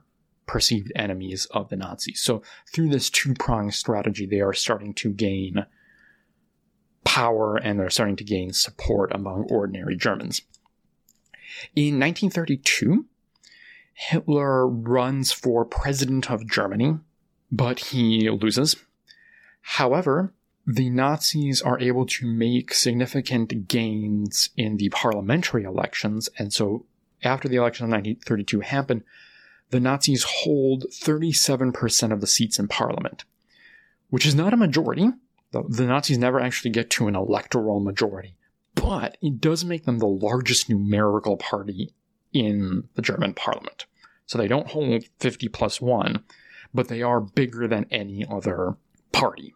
And so, because they are the largest party by number within parliament, Hitler is made Chancellor of Germany in January of 1933 because that was how that was traditionally how the German parliament operated. Whichever party had the most seats in parliament, the leader of that party was made chancellor. Once again, as with the situation in Italy and the March on Rome, the German political establishment and a lot of German conservatives, they weren't particularly fond of Hitler. They didn't like the Nazis. They particularly didn't like a lot of this, you know, a, a lot of the street violence with the SA and what they're doing but they saw the Nazis as their best option. They thought of them as preferable to the communists. They believed that they could control and rein Hitler in. And just as happens in the case of Italy, they're wrong in Germany. So Hitler is made Chancellor of Germany in January 1933. The following month, in February, there is the Reichstag fire. So the building for the German parliament, the Reichstag, is set on fire. The Nazis blame this on a attack against the government by communists.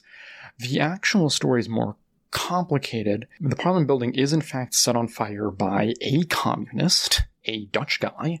He may or may not have been inebriated when he did it. It is not particularly clear that it was a deliberate act in terms of some sort of political statement, but the Nazis use it that way and they interpret it that way and they kind of manufacture this crisis. Again, if you think about, you go back to Star Wars, like you go back to something like Revenge of the Sith, where Palpatine uses this Jedi rebellion as a kind of pretext. you have the Nazis doing something very similar here, where they use this burning down of the Reichstag as this pretext for for consolidating power. So in the aftermath of that, you have the parliament passing what's known as the Reichstag fire decree, and that curtailed most civil liberties in Germany. So it suspended, for instance, freedom of the press, of assembly, freedom of expression, and then in the following month, in March, you get the passage of the Enabling Act.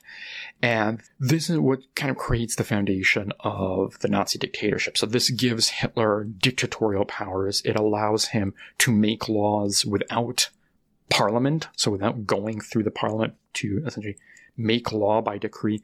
And in fact allows him to make laws that directly violate the German constitution. So by that point, by the time you get to March of 33, the Nazis have used these crises and this kind of imagined attack on the German government by the burning of the Reichstag in order to lay the foundations for their totalitarian government.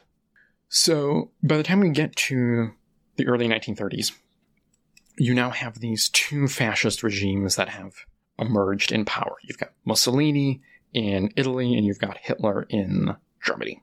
When we look at how they actually govern in practice, one of the things that we see, and this is particularly true in the case of Italy, so, as I'll talk about, is that fascist leaders aspired to implement totalitarianism. That was the goal. So I talked about early on when I was talking about the five pillars of fascism. They aspired to create this state that would have this kind of total control over all individuals and all facets of society, but they never fully achieved it in practice. So if you look, for instance, in Italy, Mussolini is made prime minister after the March on Rome in 22. It takes him a couple years, but by 1925, he has established a dictatorship in Italy. He has made all of the moves necessary in order to consolidate power in the hands of the fascist government. However, the king still remains in power. Victor Emmanuel is still sitting on the throne. The monarchy has not been abolished. So even though he has this dictatorship, Mussolini does not rule absolutely. He's still got the king above him, and that's going to become really important when we get to talking about World War II. So put a pin in that idea. Mussolini is a dictator, but he's not an absolute dictator, and he's not ruling Italy all by himself. He still's got the king that he has to nominally answer to. And what you start to see within fascist Italy is that even though the fascists and you got Mussolini talking about having a state that is the kind of central locus of power and that is guiding and directing all the other elements of society, what really starts to emerge in fascist Italy is that there are in fact actually several different sites of power. There are several different groups and entities that are jockeying and have different sorts of power and influence in the government. So you've got on the one hand, you've got the parties, you've got the fascist party, you've got big business, you've got the government itself as a kind of distinct entity from the political party, from the fascist party. You've got the Catholic Church, and you've also got fascist labor unions. So you've got labor unions that were organized by the fascist party and run by fascists that are existing there as a kind of own semi-autonomous entity. And so you've got all of these different groups, and they all have slightly different competing interests, and they're all kind of jockeying for power. And this manifests in a bunch of different ways. So one of the things that you see early on in the fascist regime is that there is a tension between conservatives on the one hand in Italy and a lot of fascists on the other. So you know, once Mussolini is installed in power after the March on Rome, conservatives were really interested first and foremost in stability. They did not really, they weren't particularly committed to the fascist worldview or Mussolini's vision for the ideal society. They just thought, okay, we'll put him in power and he can kind of bring stability and order back and he can kind of bring an end to a lot of this street violence and all that. A lot of fascists, on the other hand, were looking to organized what they called a second revolution. So that once Mussolini was in power, that they saw that as the kind of first step in a more radical transformation of the Italian state and society. So you had this kind of tension there where a lot of the people in the political establishment, a lot of conservatives are saying, okay, like Mussolini's in power, but he'll just he'll just put a lid on things and kind of keep things as they are. Versus you've got a lot of these fascists saying like, no, no, no, we need we need more change, we need more revolution, we need more things to be overthrown. So you've got that kind of tension that's happening there. And, you know, Mussolini ends up in practice kind of caving a little bit to the conservative end. So his regime, once he's in power, he ends up curbing a lot of the local fascist violence, uh, you know, that I talked about in the early years. You had a lot of, you know, the, these squadrismo, these black shirts going around and beating people up. Once the fascists are in power, Mussolini kind of starts putting a lid on that in the interest of trying to maintain order and stability. Another good example of some of this tension in the way that there's these different kind of sites of power was with this organization or this entity that existed within the fascist Italy that was known as the Dopo Lavoro.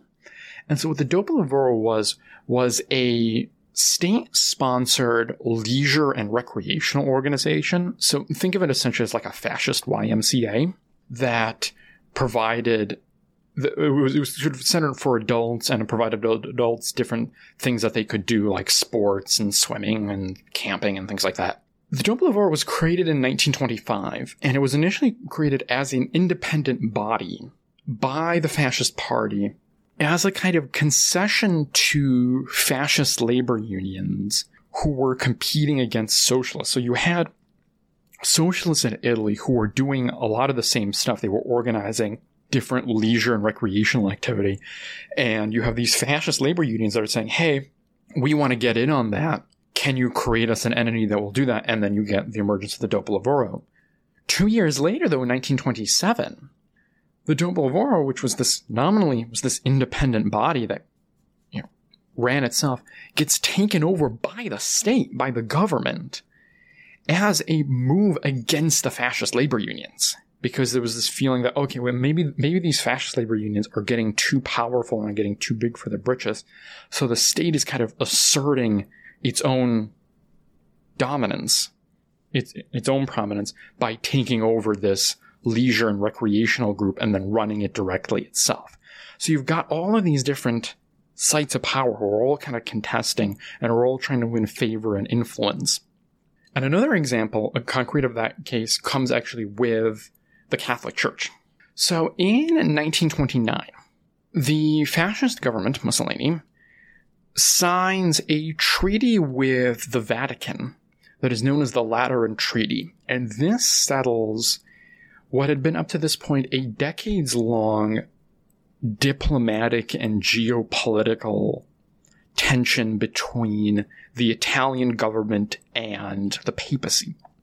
So I'm going to go a little bit back to this. So I talked about earlier on about how Italy was unified in the 1860s and that how prior to the 1860s there was no single Italian state and instead there were these kind of smaller states all along the peninsula. One of these states was this entity that was known as the Papal States. And it comprised territories that were under the direct rule of the Roman Catholic Church and of the Pope. And at the time, this entity was much larger than what we now think of as the Vatican. Re- the Papal States kind of encompassed all of a, a huge chunk of central Italy, of the kind of middle of the peninsula. As part of the Wars of Unification, the papal states are taken away from the Roman Catholic Church. That territory is decreased. And the territorial control of the papacy is shrunk down essentially to Vatican City. And the Pope is kind of this prisoner of the Vatican and is locked in, surrounded by this new Italian government. And as a result of the loss of the papal states, the Vatican refused to recognize the legitimacy of the new Italian state. So it had been this standoff, this political standoff since the 1860s, that finally gets resolved in 1929 with the signing of the Lateran Treaty. And what this treaty does, and on the one hand, it recognizes papal sovereignty over the Vatican. So it says, okay, Pope, you rule the Vatican as your own little city state, which is what it has been ever since. The Vatican recognizes the Italian state, the Italian government, as legitimate, which had been refusing to do up to that point. And in addition, Mussolini and the Italian government make various sorts of concessions to the Catholic Church. So, for instance, because Catholicism is made the official state religion of Italy, Catholicism is brought into the schools. So you have religious instruction happening in in schools in a way that it had not been happening but prior to that. And the church is given a degree of independence in managing its own affairs. So, for instance, the treaty gave the Catholic Church the authority to appoint its own bishops, even though under the terms of the treaty, the church still had to get s- state approval for those. It gave the church authority to oversee annulments, so dissolutions of marriage, and so on. So this treaty kind of carves out this little semi-autonomous sphere for the Catholic Church, where again, think back to totalitarianism. The aspiration of fascism is the state controls everything and guides everything, and everything is serving the interests of the state. In practice, what the fascist regime in Italy is doing is it's going to the Catholic Church and saying, hey, we're going to give you this little carve out over here, and you're going to have this kind of little bit of semi independence.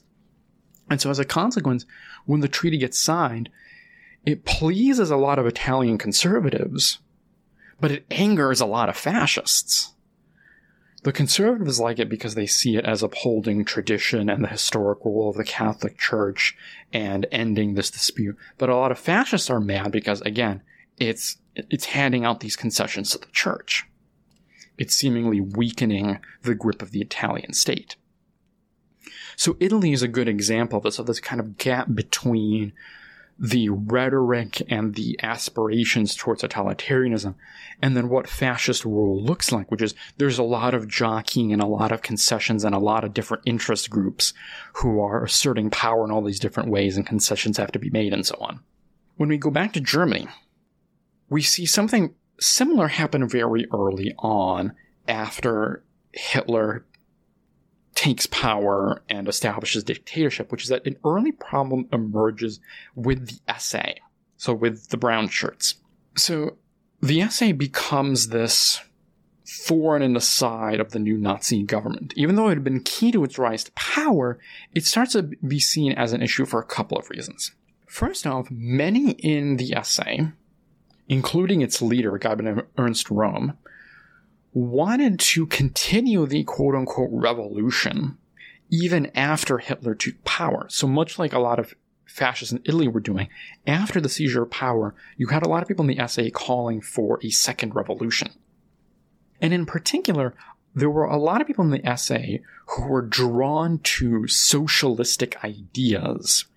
And so when they were thinking of a second revolution, they were thinking in particular about a revolution against big business and having the state take control of big business and of the economy to a greater extent than it had before.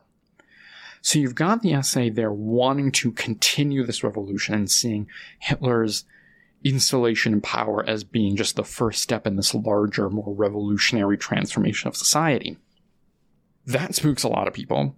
The other thing that spooks a lot of people about the SA is that the SA wanted to replace the regular German army as the state's official armed forces. Because the SA at the time is the time is a paramilitary group. It's this wing of the Nazi party. But what the SA wanted to do was actually overthrow, to get rid of the official state army of Germany, the military, and to make themselves the official armed forces of the German state. So to no longer be this paramilitary body. And so for all these reasons, the SA was the source of worry. The SA it worried the army because the army did not want to get overthrown.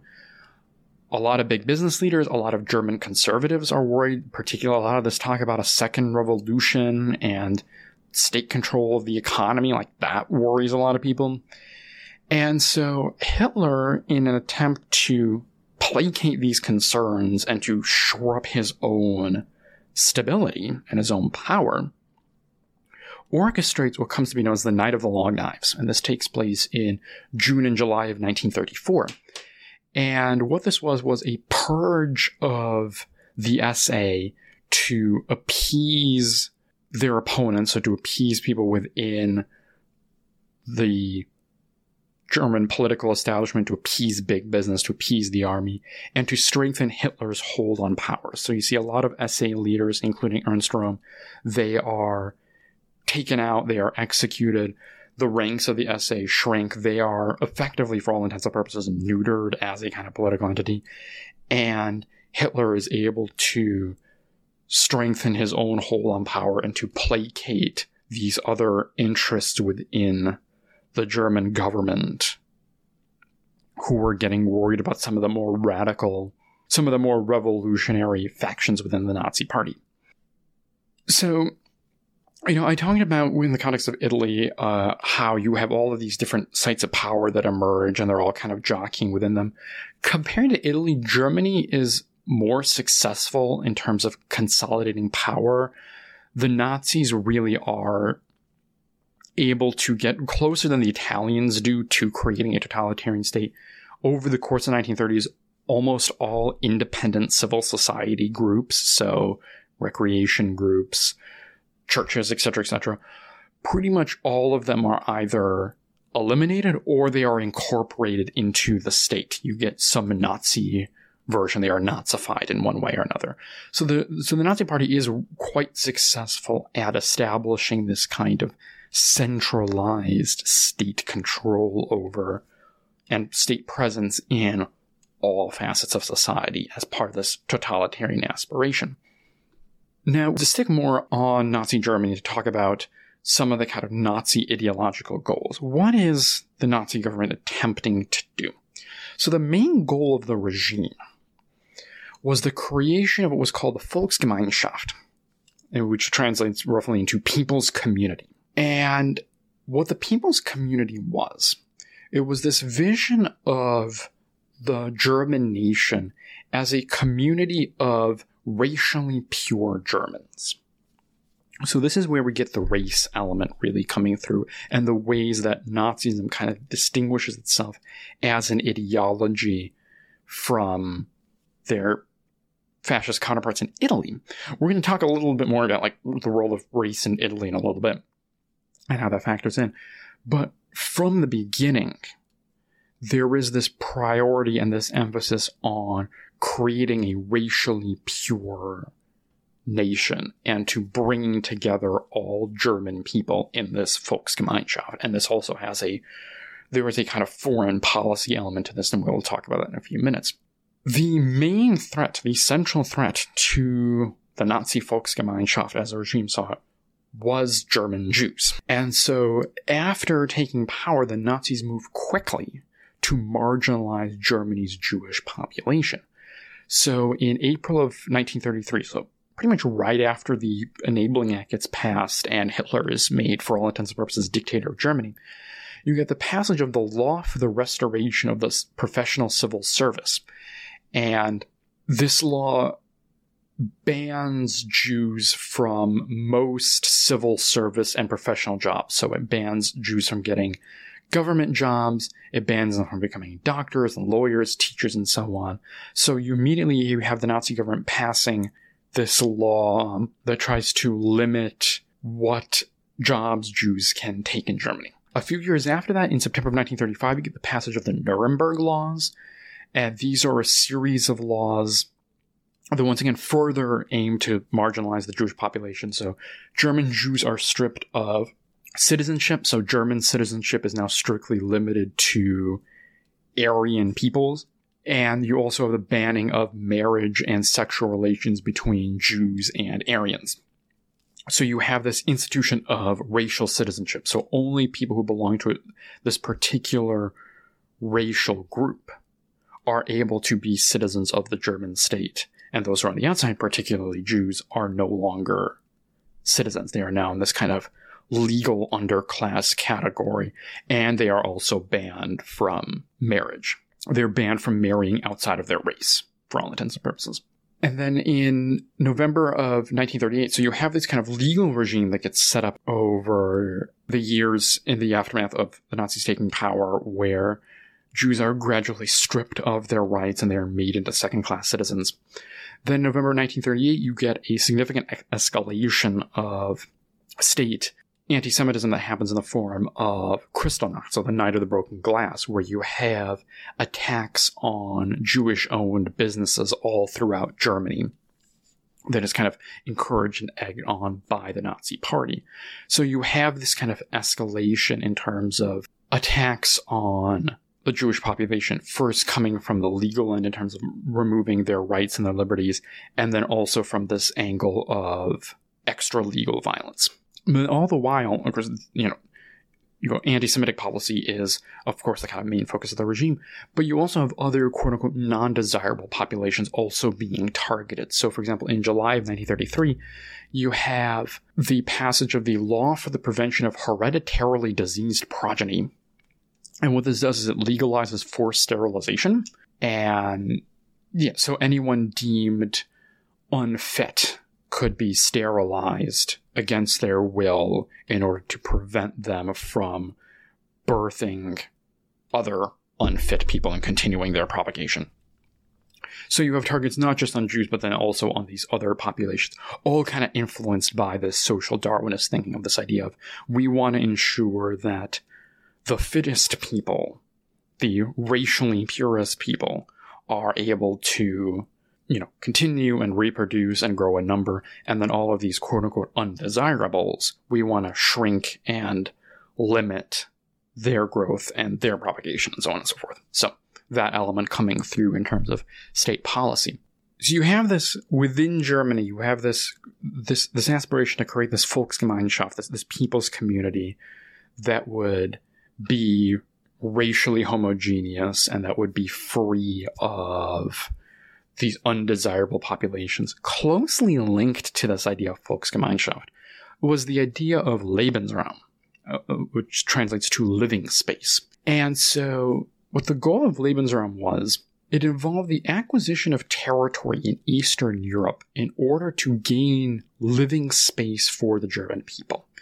Because under Nazi ideology, it was believed that the present territorial borders of Germany were insufficient for the German nation. It was too small. And so Germany needed to expand eastward in order to get more land and to get more resources in order to have this people's community, this racial community of Germans grow and prosper and thrive. And also linked to this was the desire to incorporate into the German state Germans who were living abroad.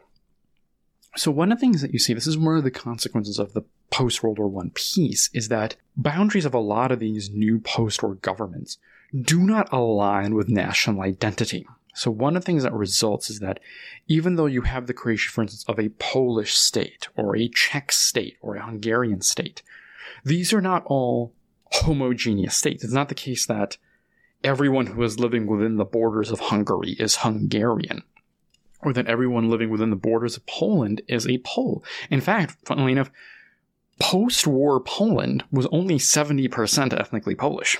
The other 30% was not Polish.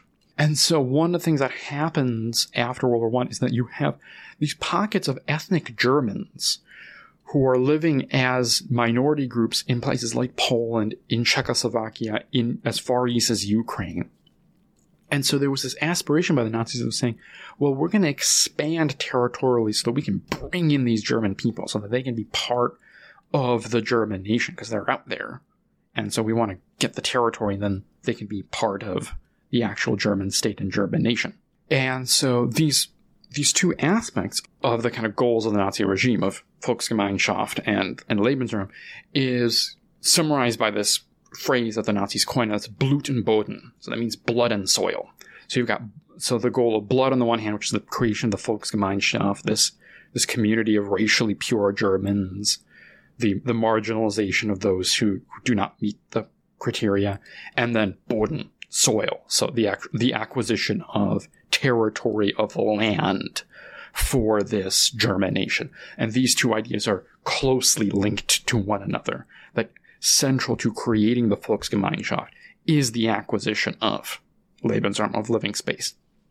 And that becomes, in the years after Hitler takes power, that becomes a key part of Nazi foreign policy. So in March 1938, you have the Anschluss, and so that is the unification of Austria with Germany. So the Nazis just sweep in with their military and take in Austria and make it part of the German state because the Austrians were, were Germans, they were German speaking. Hitler, Hitler himself was Austrian. In September of 1938, so a couple months after the Anschluss, you have the Germans invade Czechoslovakia because there was on the western border of Czechoslovakia, so basically right where what is now the Czech Republic borders Germany, there was a population of ethnic Germans living in a region that was known as the Sudetenlands. These are the Sudeten Germans, and it's this kind of like ring right around the border between Czechoslovakia and Germany.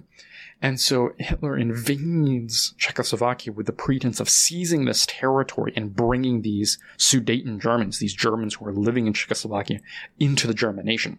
And then a year after that, in September of 1939, you have the German invasion of Poland, again as part of this goal of Lebensraum, of acquiring living space and territory for the German nation and incorporating German peoples who are living abroad, and particularly German people who are living in Poland. So, race thinking and race ideology was really, really central to the policies of Nazi Germany, both domestically, in terms of laws that they pass against, say, the Jewish population, against other non-desirable populations, and was also key to German foreign policy in terms of German expansion abroad and the acquisition of Lebensraum. As I've handed back earlier, both early in the episode and then a few minutes ago, when you talk about race in fascist Italy, it's a little more complicated in terms of how it exactly factored into Italian fascist ideology.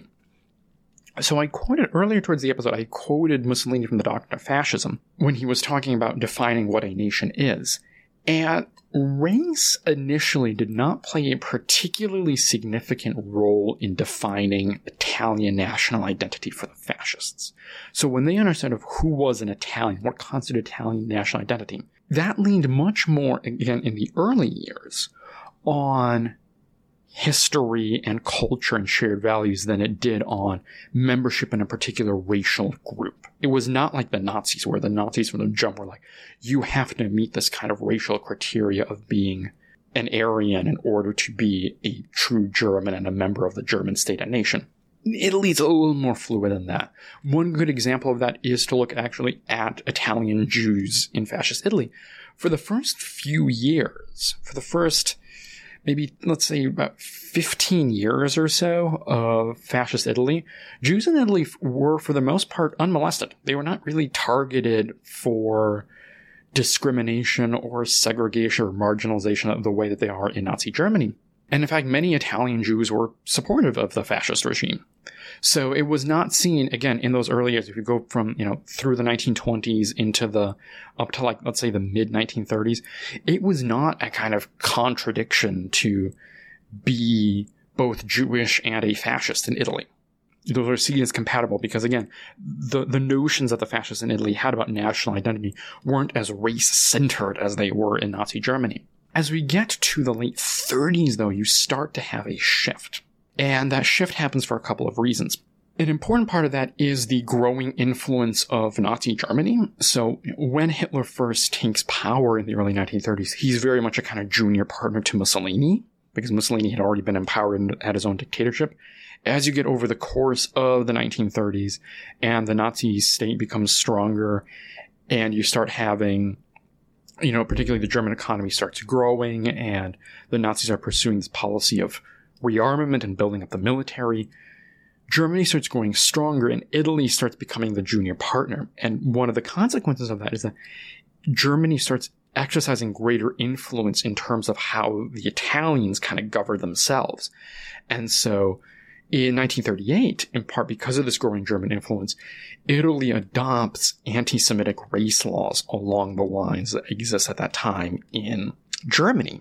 So that's one of the factors is the rising influence of Nazi Germany starts to have Italy mirror their own policies. And so particularly after 1938, Italian Jews do start to occupy a more second class citizen status akin to Jews in Germany. Whereas before they had been kind of just left alone.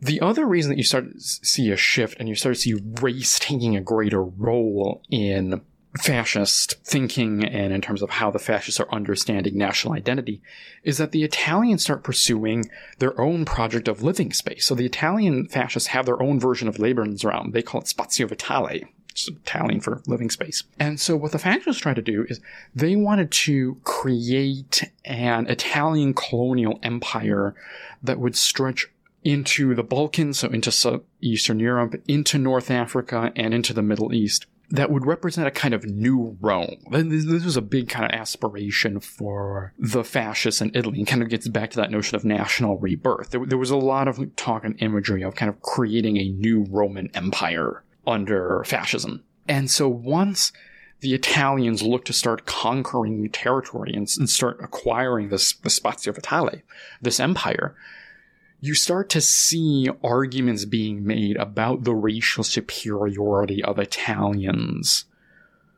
over these subject populations, particularly Africans, as the Italians go out and they start conquering territory. So as the Nazis are uniting with Austria and going into the Sudetenlands and Czechoslovakia, you have the Italians in 1935 and 36.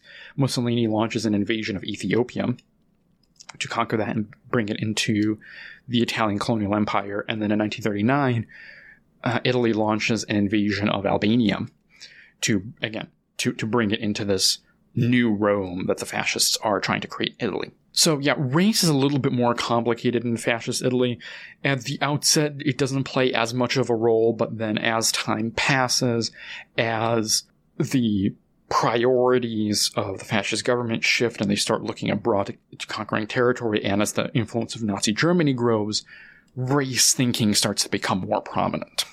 So yeah, so so so we've gotten the story now to 1939, and we've gotten, you know, we just talked about the fascist and the the Italian invasion of Albania and the Nazi invasion of Poland. The Nazi invasion of Poland is, of course, the the trigger, the catalyst for the outbreak of the Second World War. So now we're going to kind of move into talk about fascism at war and World War II. So when World War II breaks out, the Germans have two major priorities going into this conflict. First, they want to avoid the outbreak of a two front war. So this has been a problem that had happened in World War I, which is that Germany initially started fighting in the West. They initially started with an invasion of Western Europe. But then before that was done and dealt with, they had also launched fighting in the East. And so you had had Germany fighting on both ends of the continent, and this kind of stretched men and material and resources. So this was the first priority of Germany. They did not want a two-front war. The goal was, okay, we're gonna win in one front. We're gonna win. They're gonna start in the West. That was the goal. They're going to conquer the West and then going to move east. So, in order to be able to focus all of their resources in one theater of war at a time. The second priority of the Nazis going to World War II was to avoid a repeat of trench warfare. So, what had happened what in the start of World War I, and we can't really get into all the particulars here about why why trench warfare breaks out, but what happened in World War I was there was initially a lot of movement and a lot of fighting, and you had the Germans kind of pushing into the West. But then, for a bunch of different reasons, the war kind of stalls out, and you have the, you have soldiers on both sides, both on the German side, on the kind of Central Powers, and also on the Allies. They start setting up this kind of elaborate system of trenches, and then you get into this fighting that is, on the one hand, it's very brutal. You have millions of people losing their lives, but the amount of territory that gets exchanged and the, and the, the battle lines that move is very, very little. So it's this kind of stalemate that kind of, that happens particularly in the West in World War One. So those are like priorities. So it was we don't want a two front war. So we want to fight one theater, complete that, and then move into the other theater. And also, we don't want this stalemate to happen. We don't want to get into this trench warfare where both sides get bogged down, nobody is gaining or losing territory, but then people are just dying in buckets. To accomplish these ends, to get swift victories and to prevent the emergence of these kind of stalemate situations. The Germans pioneer a military tactic that is known as blitzkrieg or lightning war. And the the kind of heart of blitzkrieg was It was a rapid style of warfare that was characterized by the use of tanks and aircraft in order to achieve swift, decisive victories. And both of these technologies, tanks and aircraft, were relatively new. There, there were there was aerial fighting in World War One. Tanks kind of came in towards the end of World War One, but they were never really good, and so they never really got used to a great deal. But then, you know, in the kind of two decades after World War One, the technology for both advanced significantly, and so the Nazis wanted to exploit these mechanized weapons as a way to launch quicker attacks and quicker offenses and to gain victories at a, at a much rapid rate that would prevent stalemate situations where you might have the emergence of trench warfare. And so the Nazis put blitzkrieg to use in May of 1940 with the invasion of France.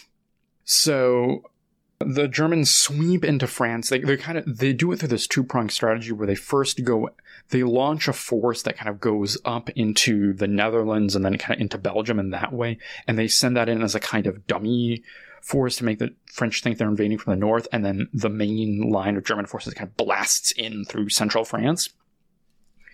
And so the Germans kind of sweep across the the middle of France and then go in this kind of arc across the the French coast to kind of split the the country in two.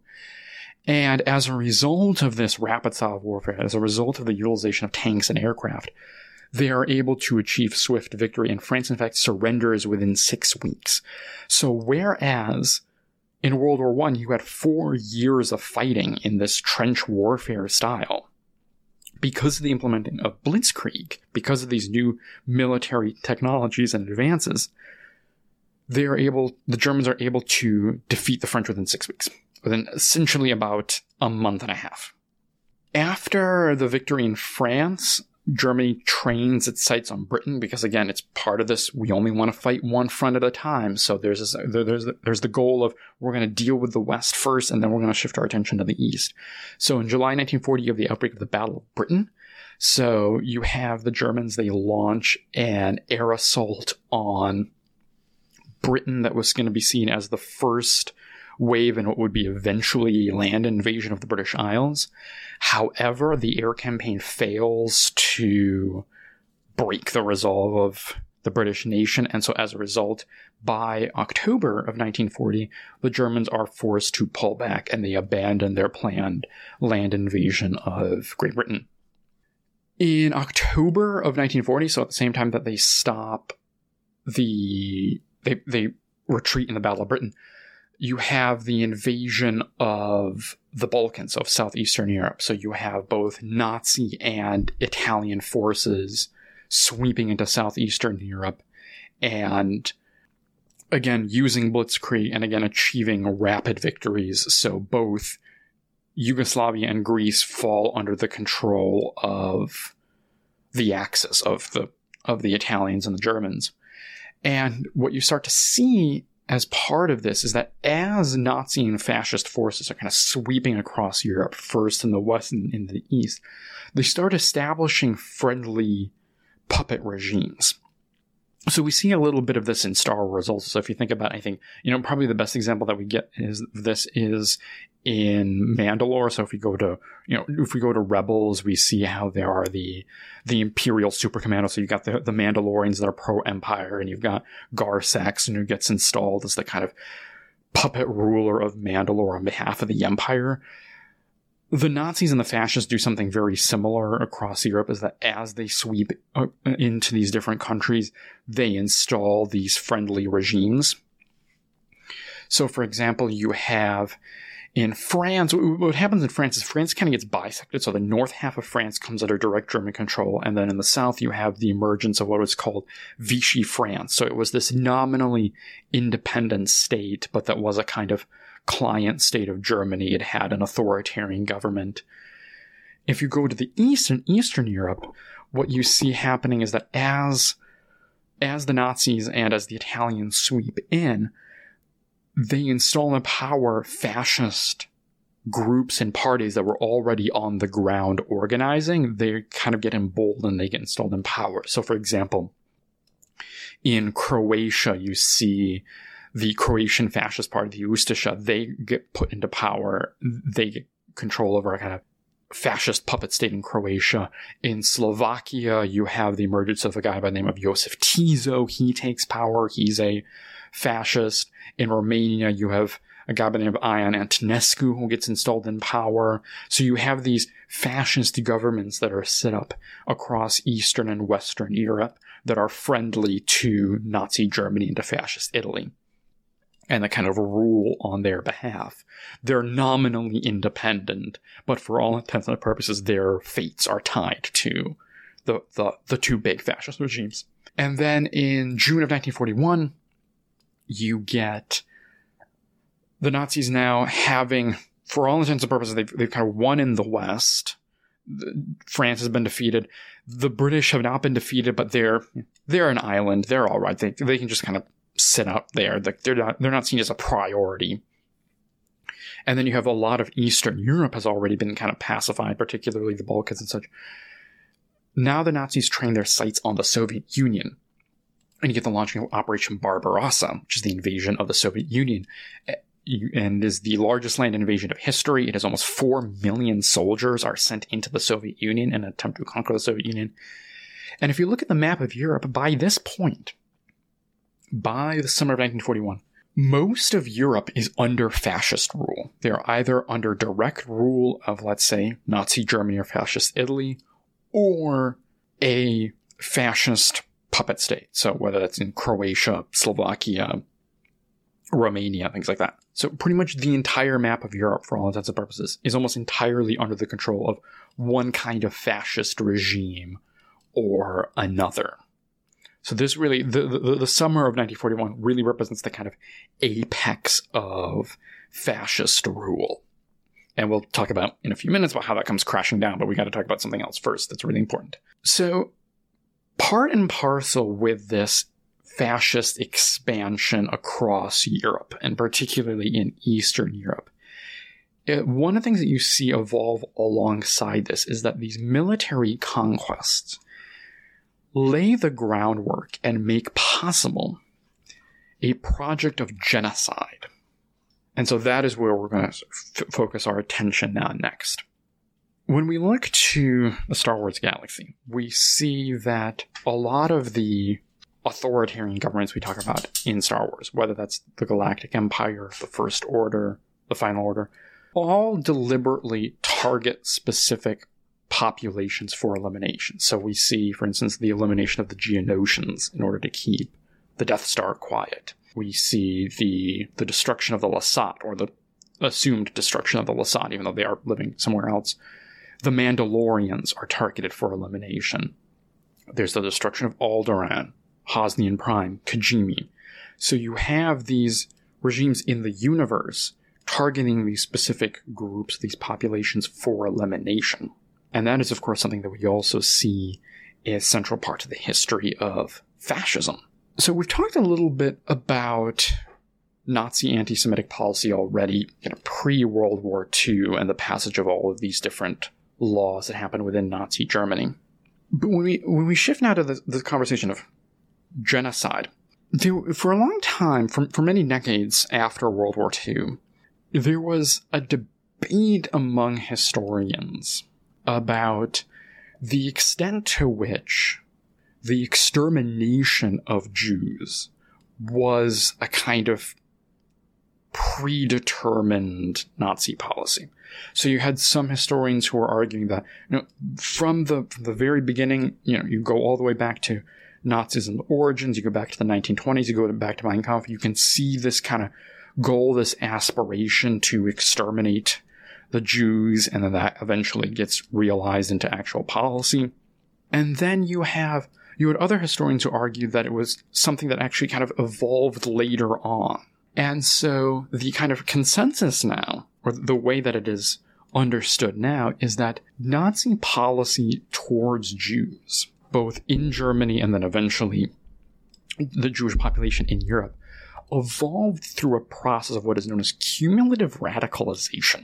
So, when the Nazis took power in 1933, and even when World War I broke out in 1939, sorry, when World War II broke out in 1939, extermination was not state policy, nor was it inevitable that it would be. So, at both of those points, both in 33 and 39, when the Nazis come into power, it is not inevitable that they are going to pursue a policy of murdering and eliminating every Jewish person in Europe. Instead, extermination was the outcome. It was the end game of an increasing radicalization of policies. So, in other words, what happens, what we see is that German policies towards and against Jews escalates to a point that it eventually reaches extermination. But that extermination was not the starting point even when we get to the start of World War II and World War II breaks out, even as late as that as 1939, it is not at that point inevitable that the Nazis are going to pursue this policy of eliminating, of murdering every single Jew in Europe. And so then the question is, how do they get there? And so we'll sort of talk about how they get to that point.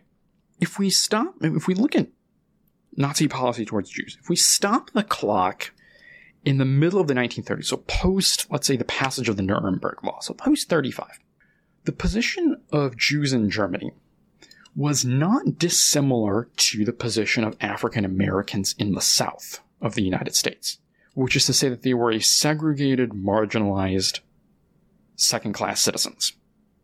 And in fact, I, I can't get into that here, of course, but there's been a lot of like work on this that's talked about this. Nazi policymakers in designing anti-Semitic laws looked to Jim Crow segregation in the South as a kind of model for their own sorts of laws. So what is ha- so if we again if we stop the clock in the mid 1930s, the situation of German Jews is not great. It's pretty bad. But it is not, by no means unprecedented for the time. There are analogs for it. it. What they are going through at that particular moment is more or less what is happening to African Americans who are living in the in the South of the U.S. under Jim Crow. So there is that, again, it, that, that's not to minimize it. Still say it's bad, but it's not unprecedentedly bad. It's not something that was heretofore unseen in history. The first concentration camps open in Germany in 1933, so right after the regime takes power. But these camps that the regime opens in the 30s were not death camps. They were not extermination camps, nor did they exclusively house Jewish people. They were instead these camps that were made for various enemies of the regime.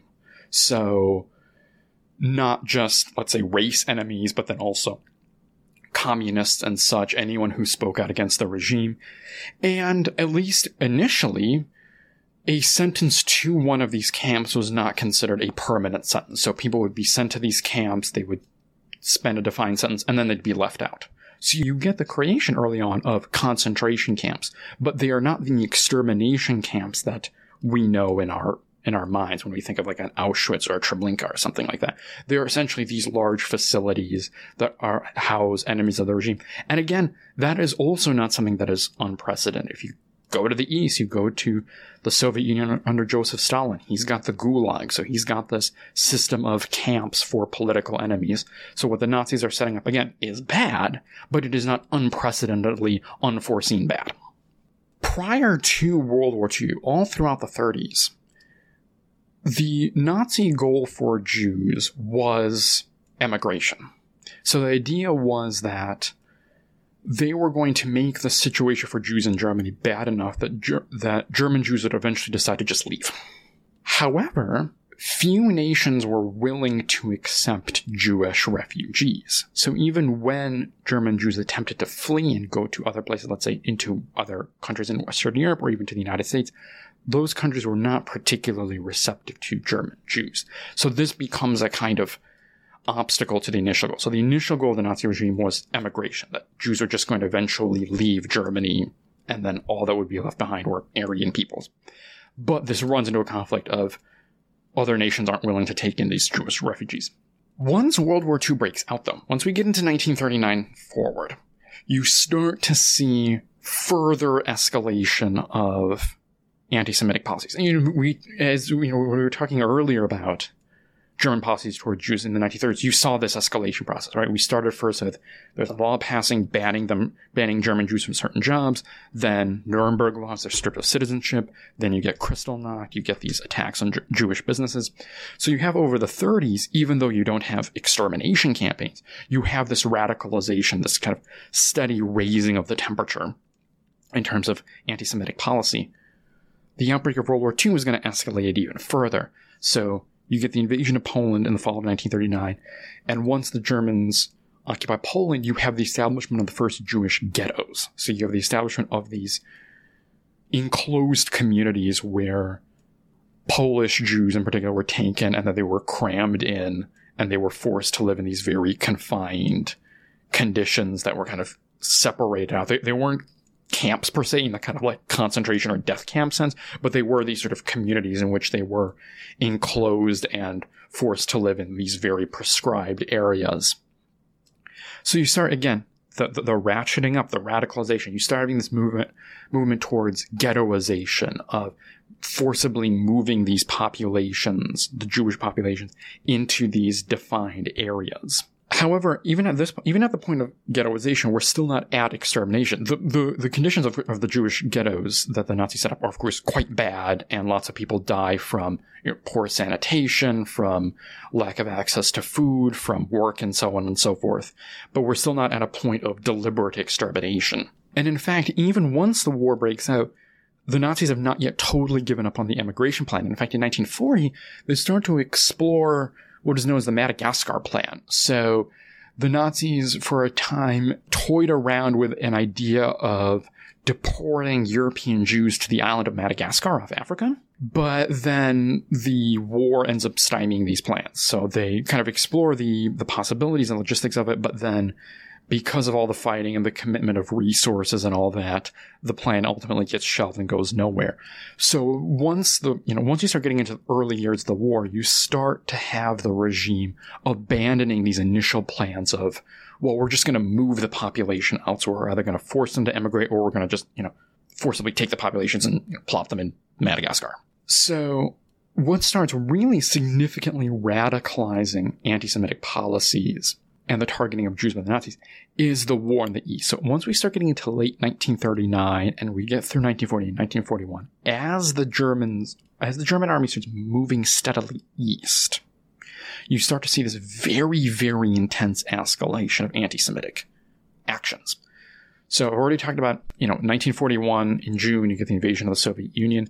As part of this sweep east, you have the formation of what were known as the Einsatzgruppen.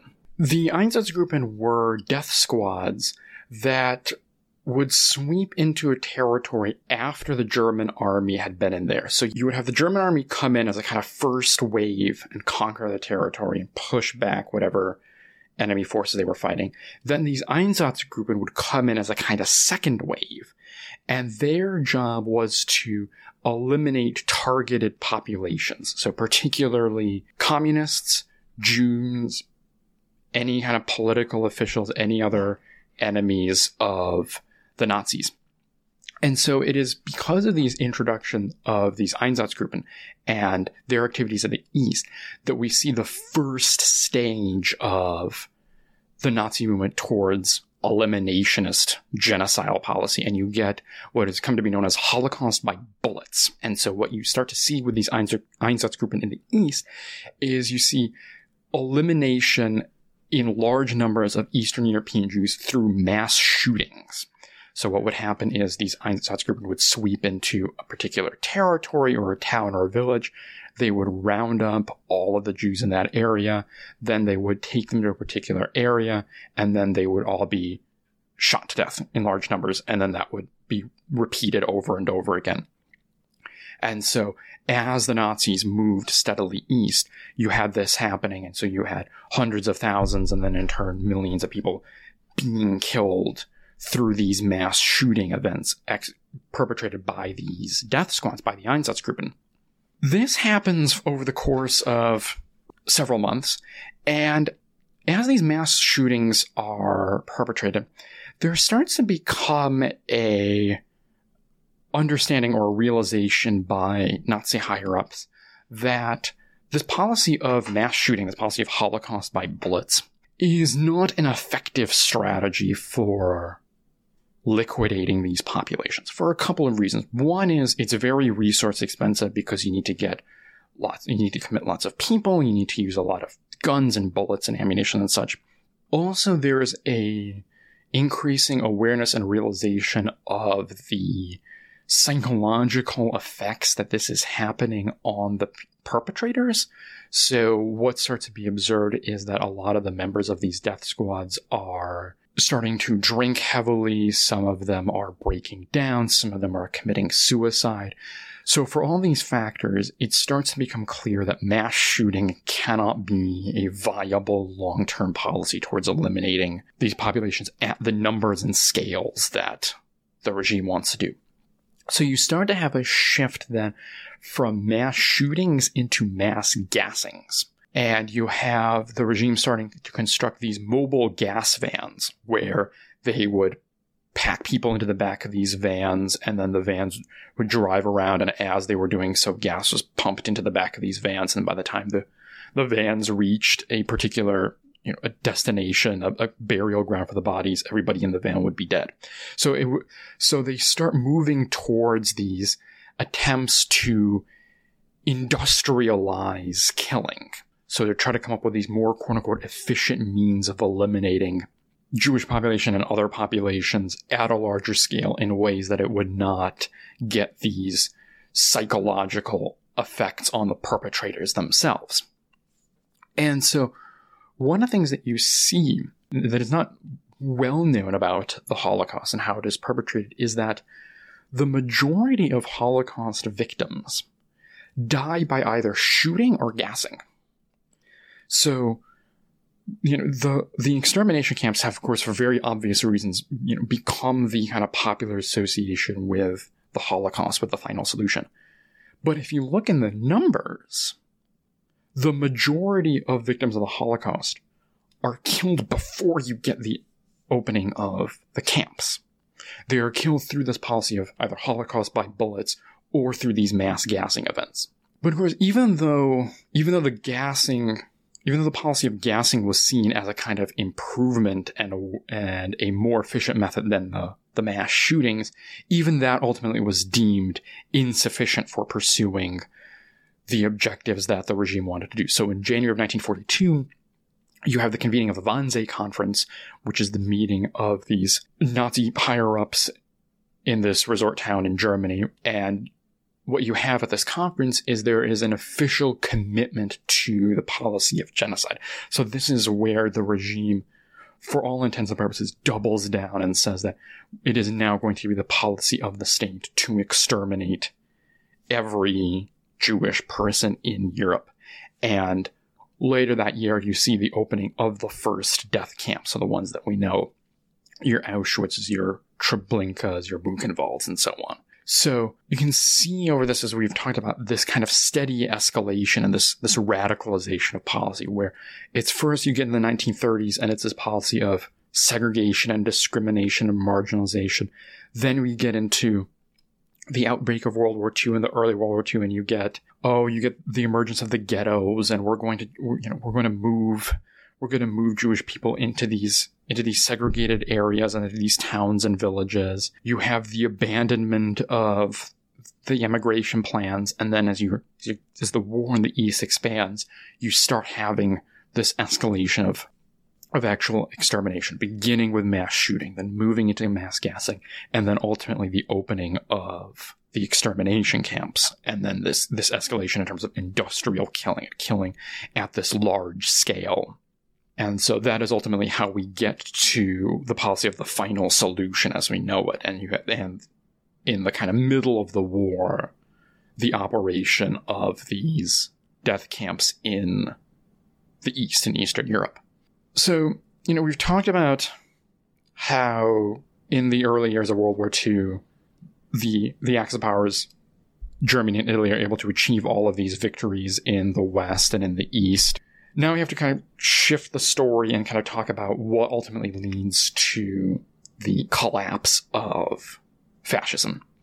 So the the blow, the kind of the kind of turning point for the the Allied powers and by for the for the Axis powers is the failure of the invasion of the Soviet Union. So Operation Barbarossa is a failure. The the Nazis are, are, are initially able to achieve a lot of success in terms of moving east and taking territory from the Soviet Union. But then in August of 1942, you have the Nazis invade uh, the town of Stalingrad, which is this kind of strategic city in the south of the Soviet Union. Fighting happens there until 1943. It is a significant victory for the Soviet Union, and it is after Stalingrad that the Soviet Union starts to reverse Nazi gains in the East. So, whereas up to that point it had been this kind of steady sweep of the Nazis across Eastern Europe and into the Soviet Union, after Stalingrad, they begin to retreat, and you start having the Soviets pushing west. The other important factor, of course, in terms of changing the tide of the war, is American entry into World War II after December 1941 and the, the attacks on Pearl Harbor. The the Americans come to the into the European theater almost a year later, and it's not until uh, November 1942 they uh, they participate in what is known as Operation Torch, which is the invasion of North Africa. So the the fighting in the West does not start at first in Western Europe, but actually in North Africa. And there's the, the plan is pretty much to kind of sweep across Northern Africa and then kind of do a hook and then go up into the Italian peninsula and then via Italy getting into Western Europe. And so you have, you know, over the course of late 1942 going into 1943, you have the Allies powers kind of sweeping across Northern Africa. And then ultimately in July of 1943, you have the start of the invasion of Italy. So it starts first, they go from the Americans and the British and the French, they go first from North Africa, they go on to Sicily, they conquer Sicily, and then use Sicily as a kind of launch point for the invasion of the Italian mainland, and which they ultimately do in September of 43.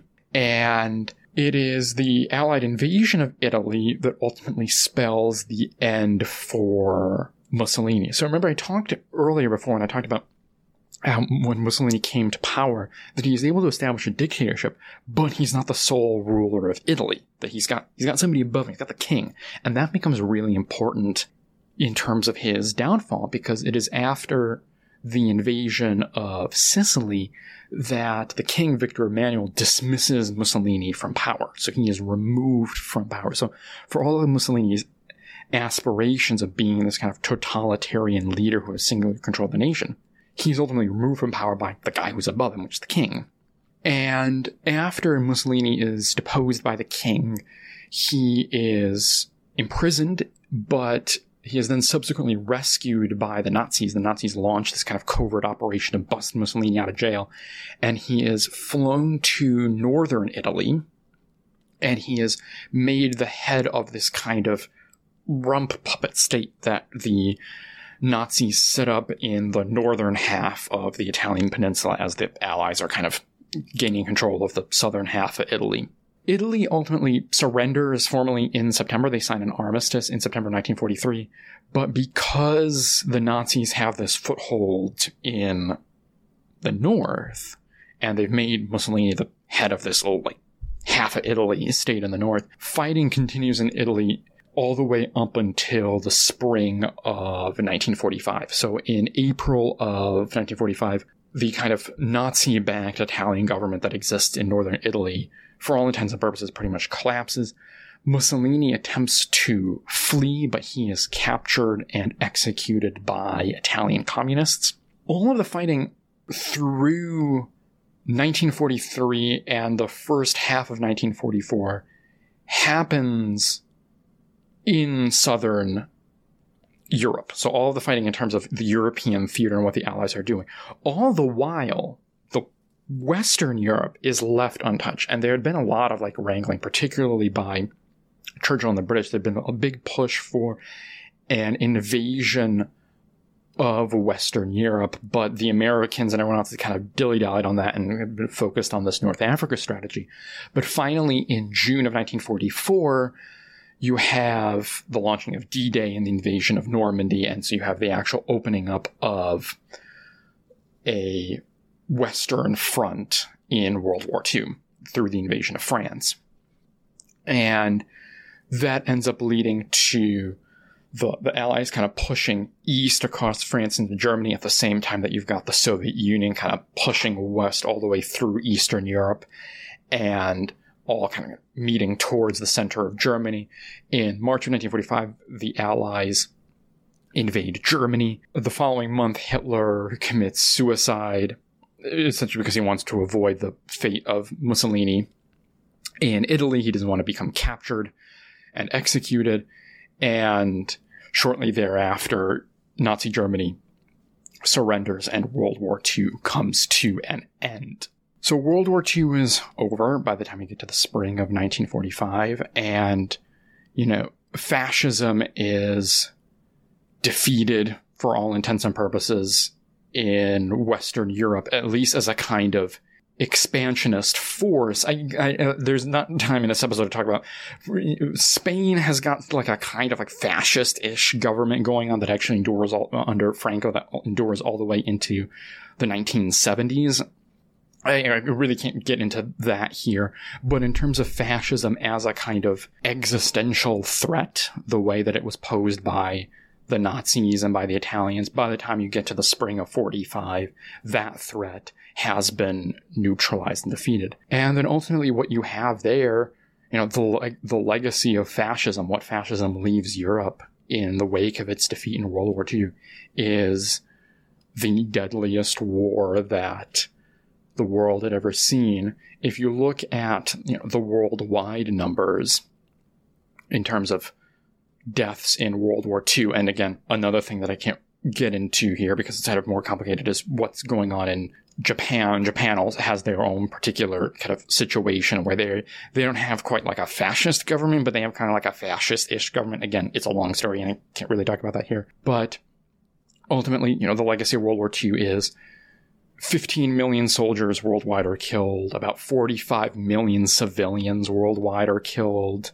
In terms of the death toll just from the Nazi project of genocide that takes place, you're looking at anywhere between 10 to 15 million. So, of course, you know, part of the number is the 6 million Jews, and then you have other populations that are targeted Poles, Slavs, communists, Romani, the disabled, and so on and so forth, other undesirable populations, quote unquote. And so, you know, the ultimate legacy of fascism in Europe is not unlike, you know, the ultimate legacy of a galactic empire or a first order, which is mass death and destruction. And so that's, so so that's kind of where I want to wrap up the story of fascism. Again, th- there, there's there's much more that we could talk about in the context of the history of fascism. You know, you could talk about even though fascism ha- suffers this defeat in World War II, it does endure in these other forms. Like I could talk about the example of Spain, but again, I can't really. There's not enough time to get into that. And then also that even though fascism as a kind of mass movement ends in the middle of the 20th century, you do have fascist inspired movements that endure all the way up to the present that take notions and ideas about nationalism and race and so on from there, but present them in a different package, present them in a kind of lighter package. And, you know, you have neo-Nazi movements and so on. So th- there's a whole kind of panoply in, in the world of like post-fascism that I can't really get into. But, you know, for our purposes, we'll, we'll end the story of fascism at the end of World War II. So now that we've kind of talked about fascism and the ideology and some of the history, you know, we've talked a little bit about, you know, the Star Wars of it all along the way, but I'm going to stop and now, you know, take what we what we know about the real world example of fascism and kind of compare it to what we see in in the Star Wars world. You know, so if we, you know, we've talked a little bit about the Galactic Empire along the way. So if we look at the Empire, it has many features in common with the real world fascist regimes that we talked about. We've got the totalitarian element. You know, you have Palpatine declaring himself an emperor in Revenge of the Sith, and then by the time we get to A New Hope, he's dissolved the Galactic Senate, and now he's ruling singularly. He's kind of concentrated all political power in the empire in himself. So you've got that element.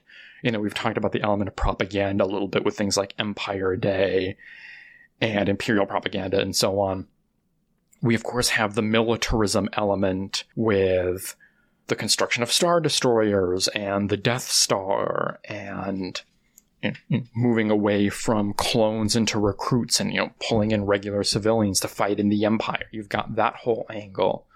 You've got even a kind of analog to racism. You've got the fact that the Galactic Empire is sort of human centered, human centric, and doesn't really allow participation or inclusion of the non-human species in Star Wars. You know, one of the things they talk about is how like you know part of Palpatine's strategy during the Clone Wars was to make the separatists such that their entire leadership was non-humans was aliens. And that was seen as a you know a way of vilifying non-human species. So that by the time you get to the galactic empire you have this kind of supremacy of humans over non-humans in the galaxy. So you've got that element. You of course you know we already touched it before but you've got the element of genocide where you have the deliberate targeting of different populations for elimination. So you've got all of these features that are very much in common with fascist regimes and fascism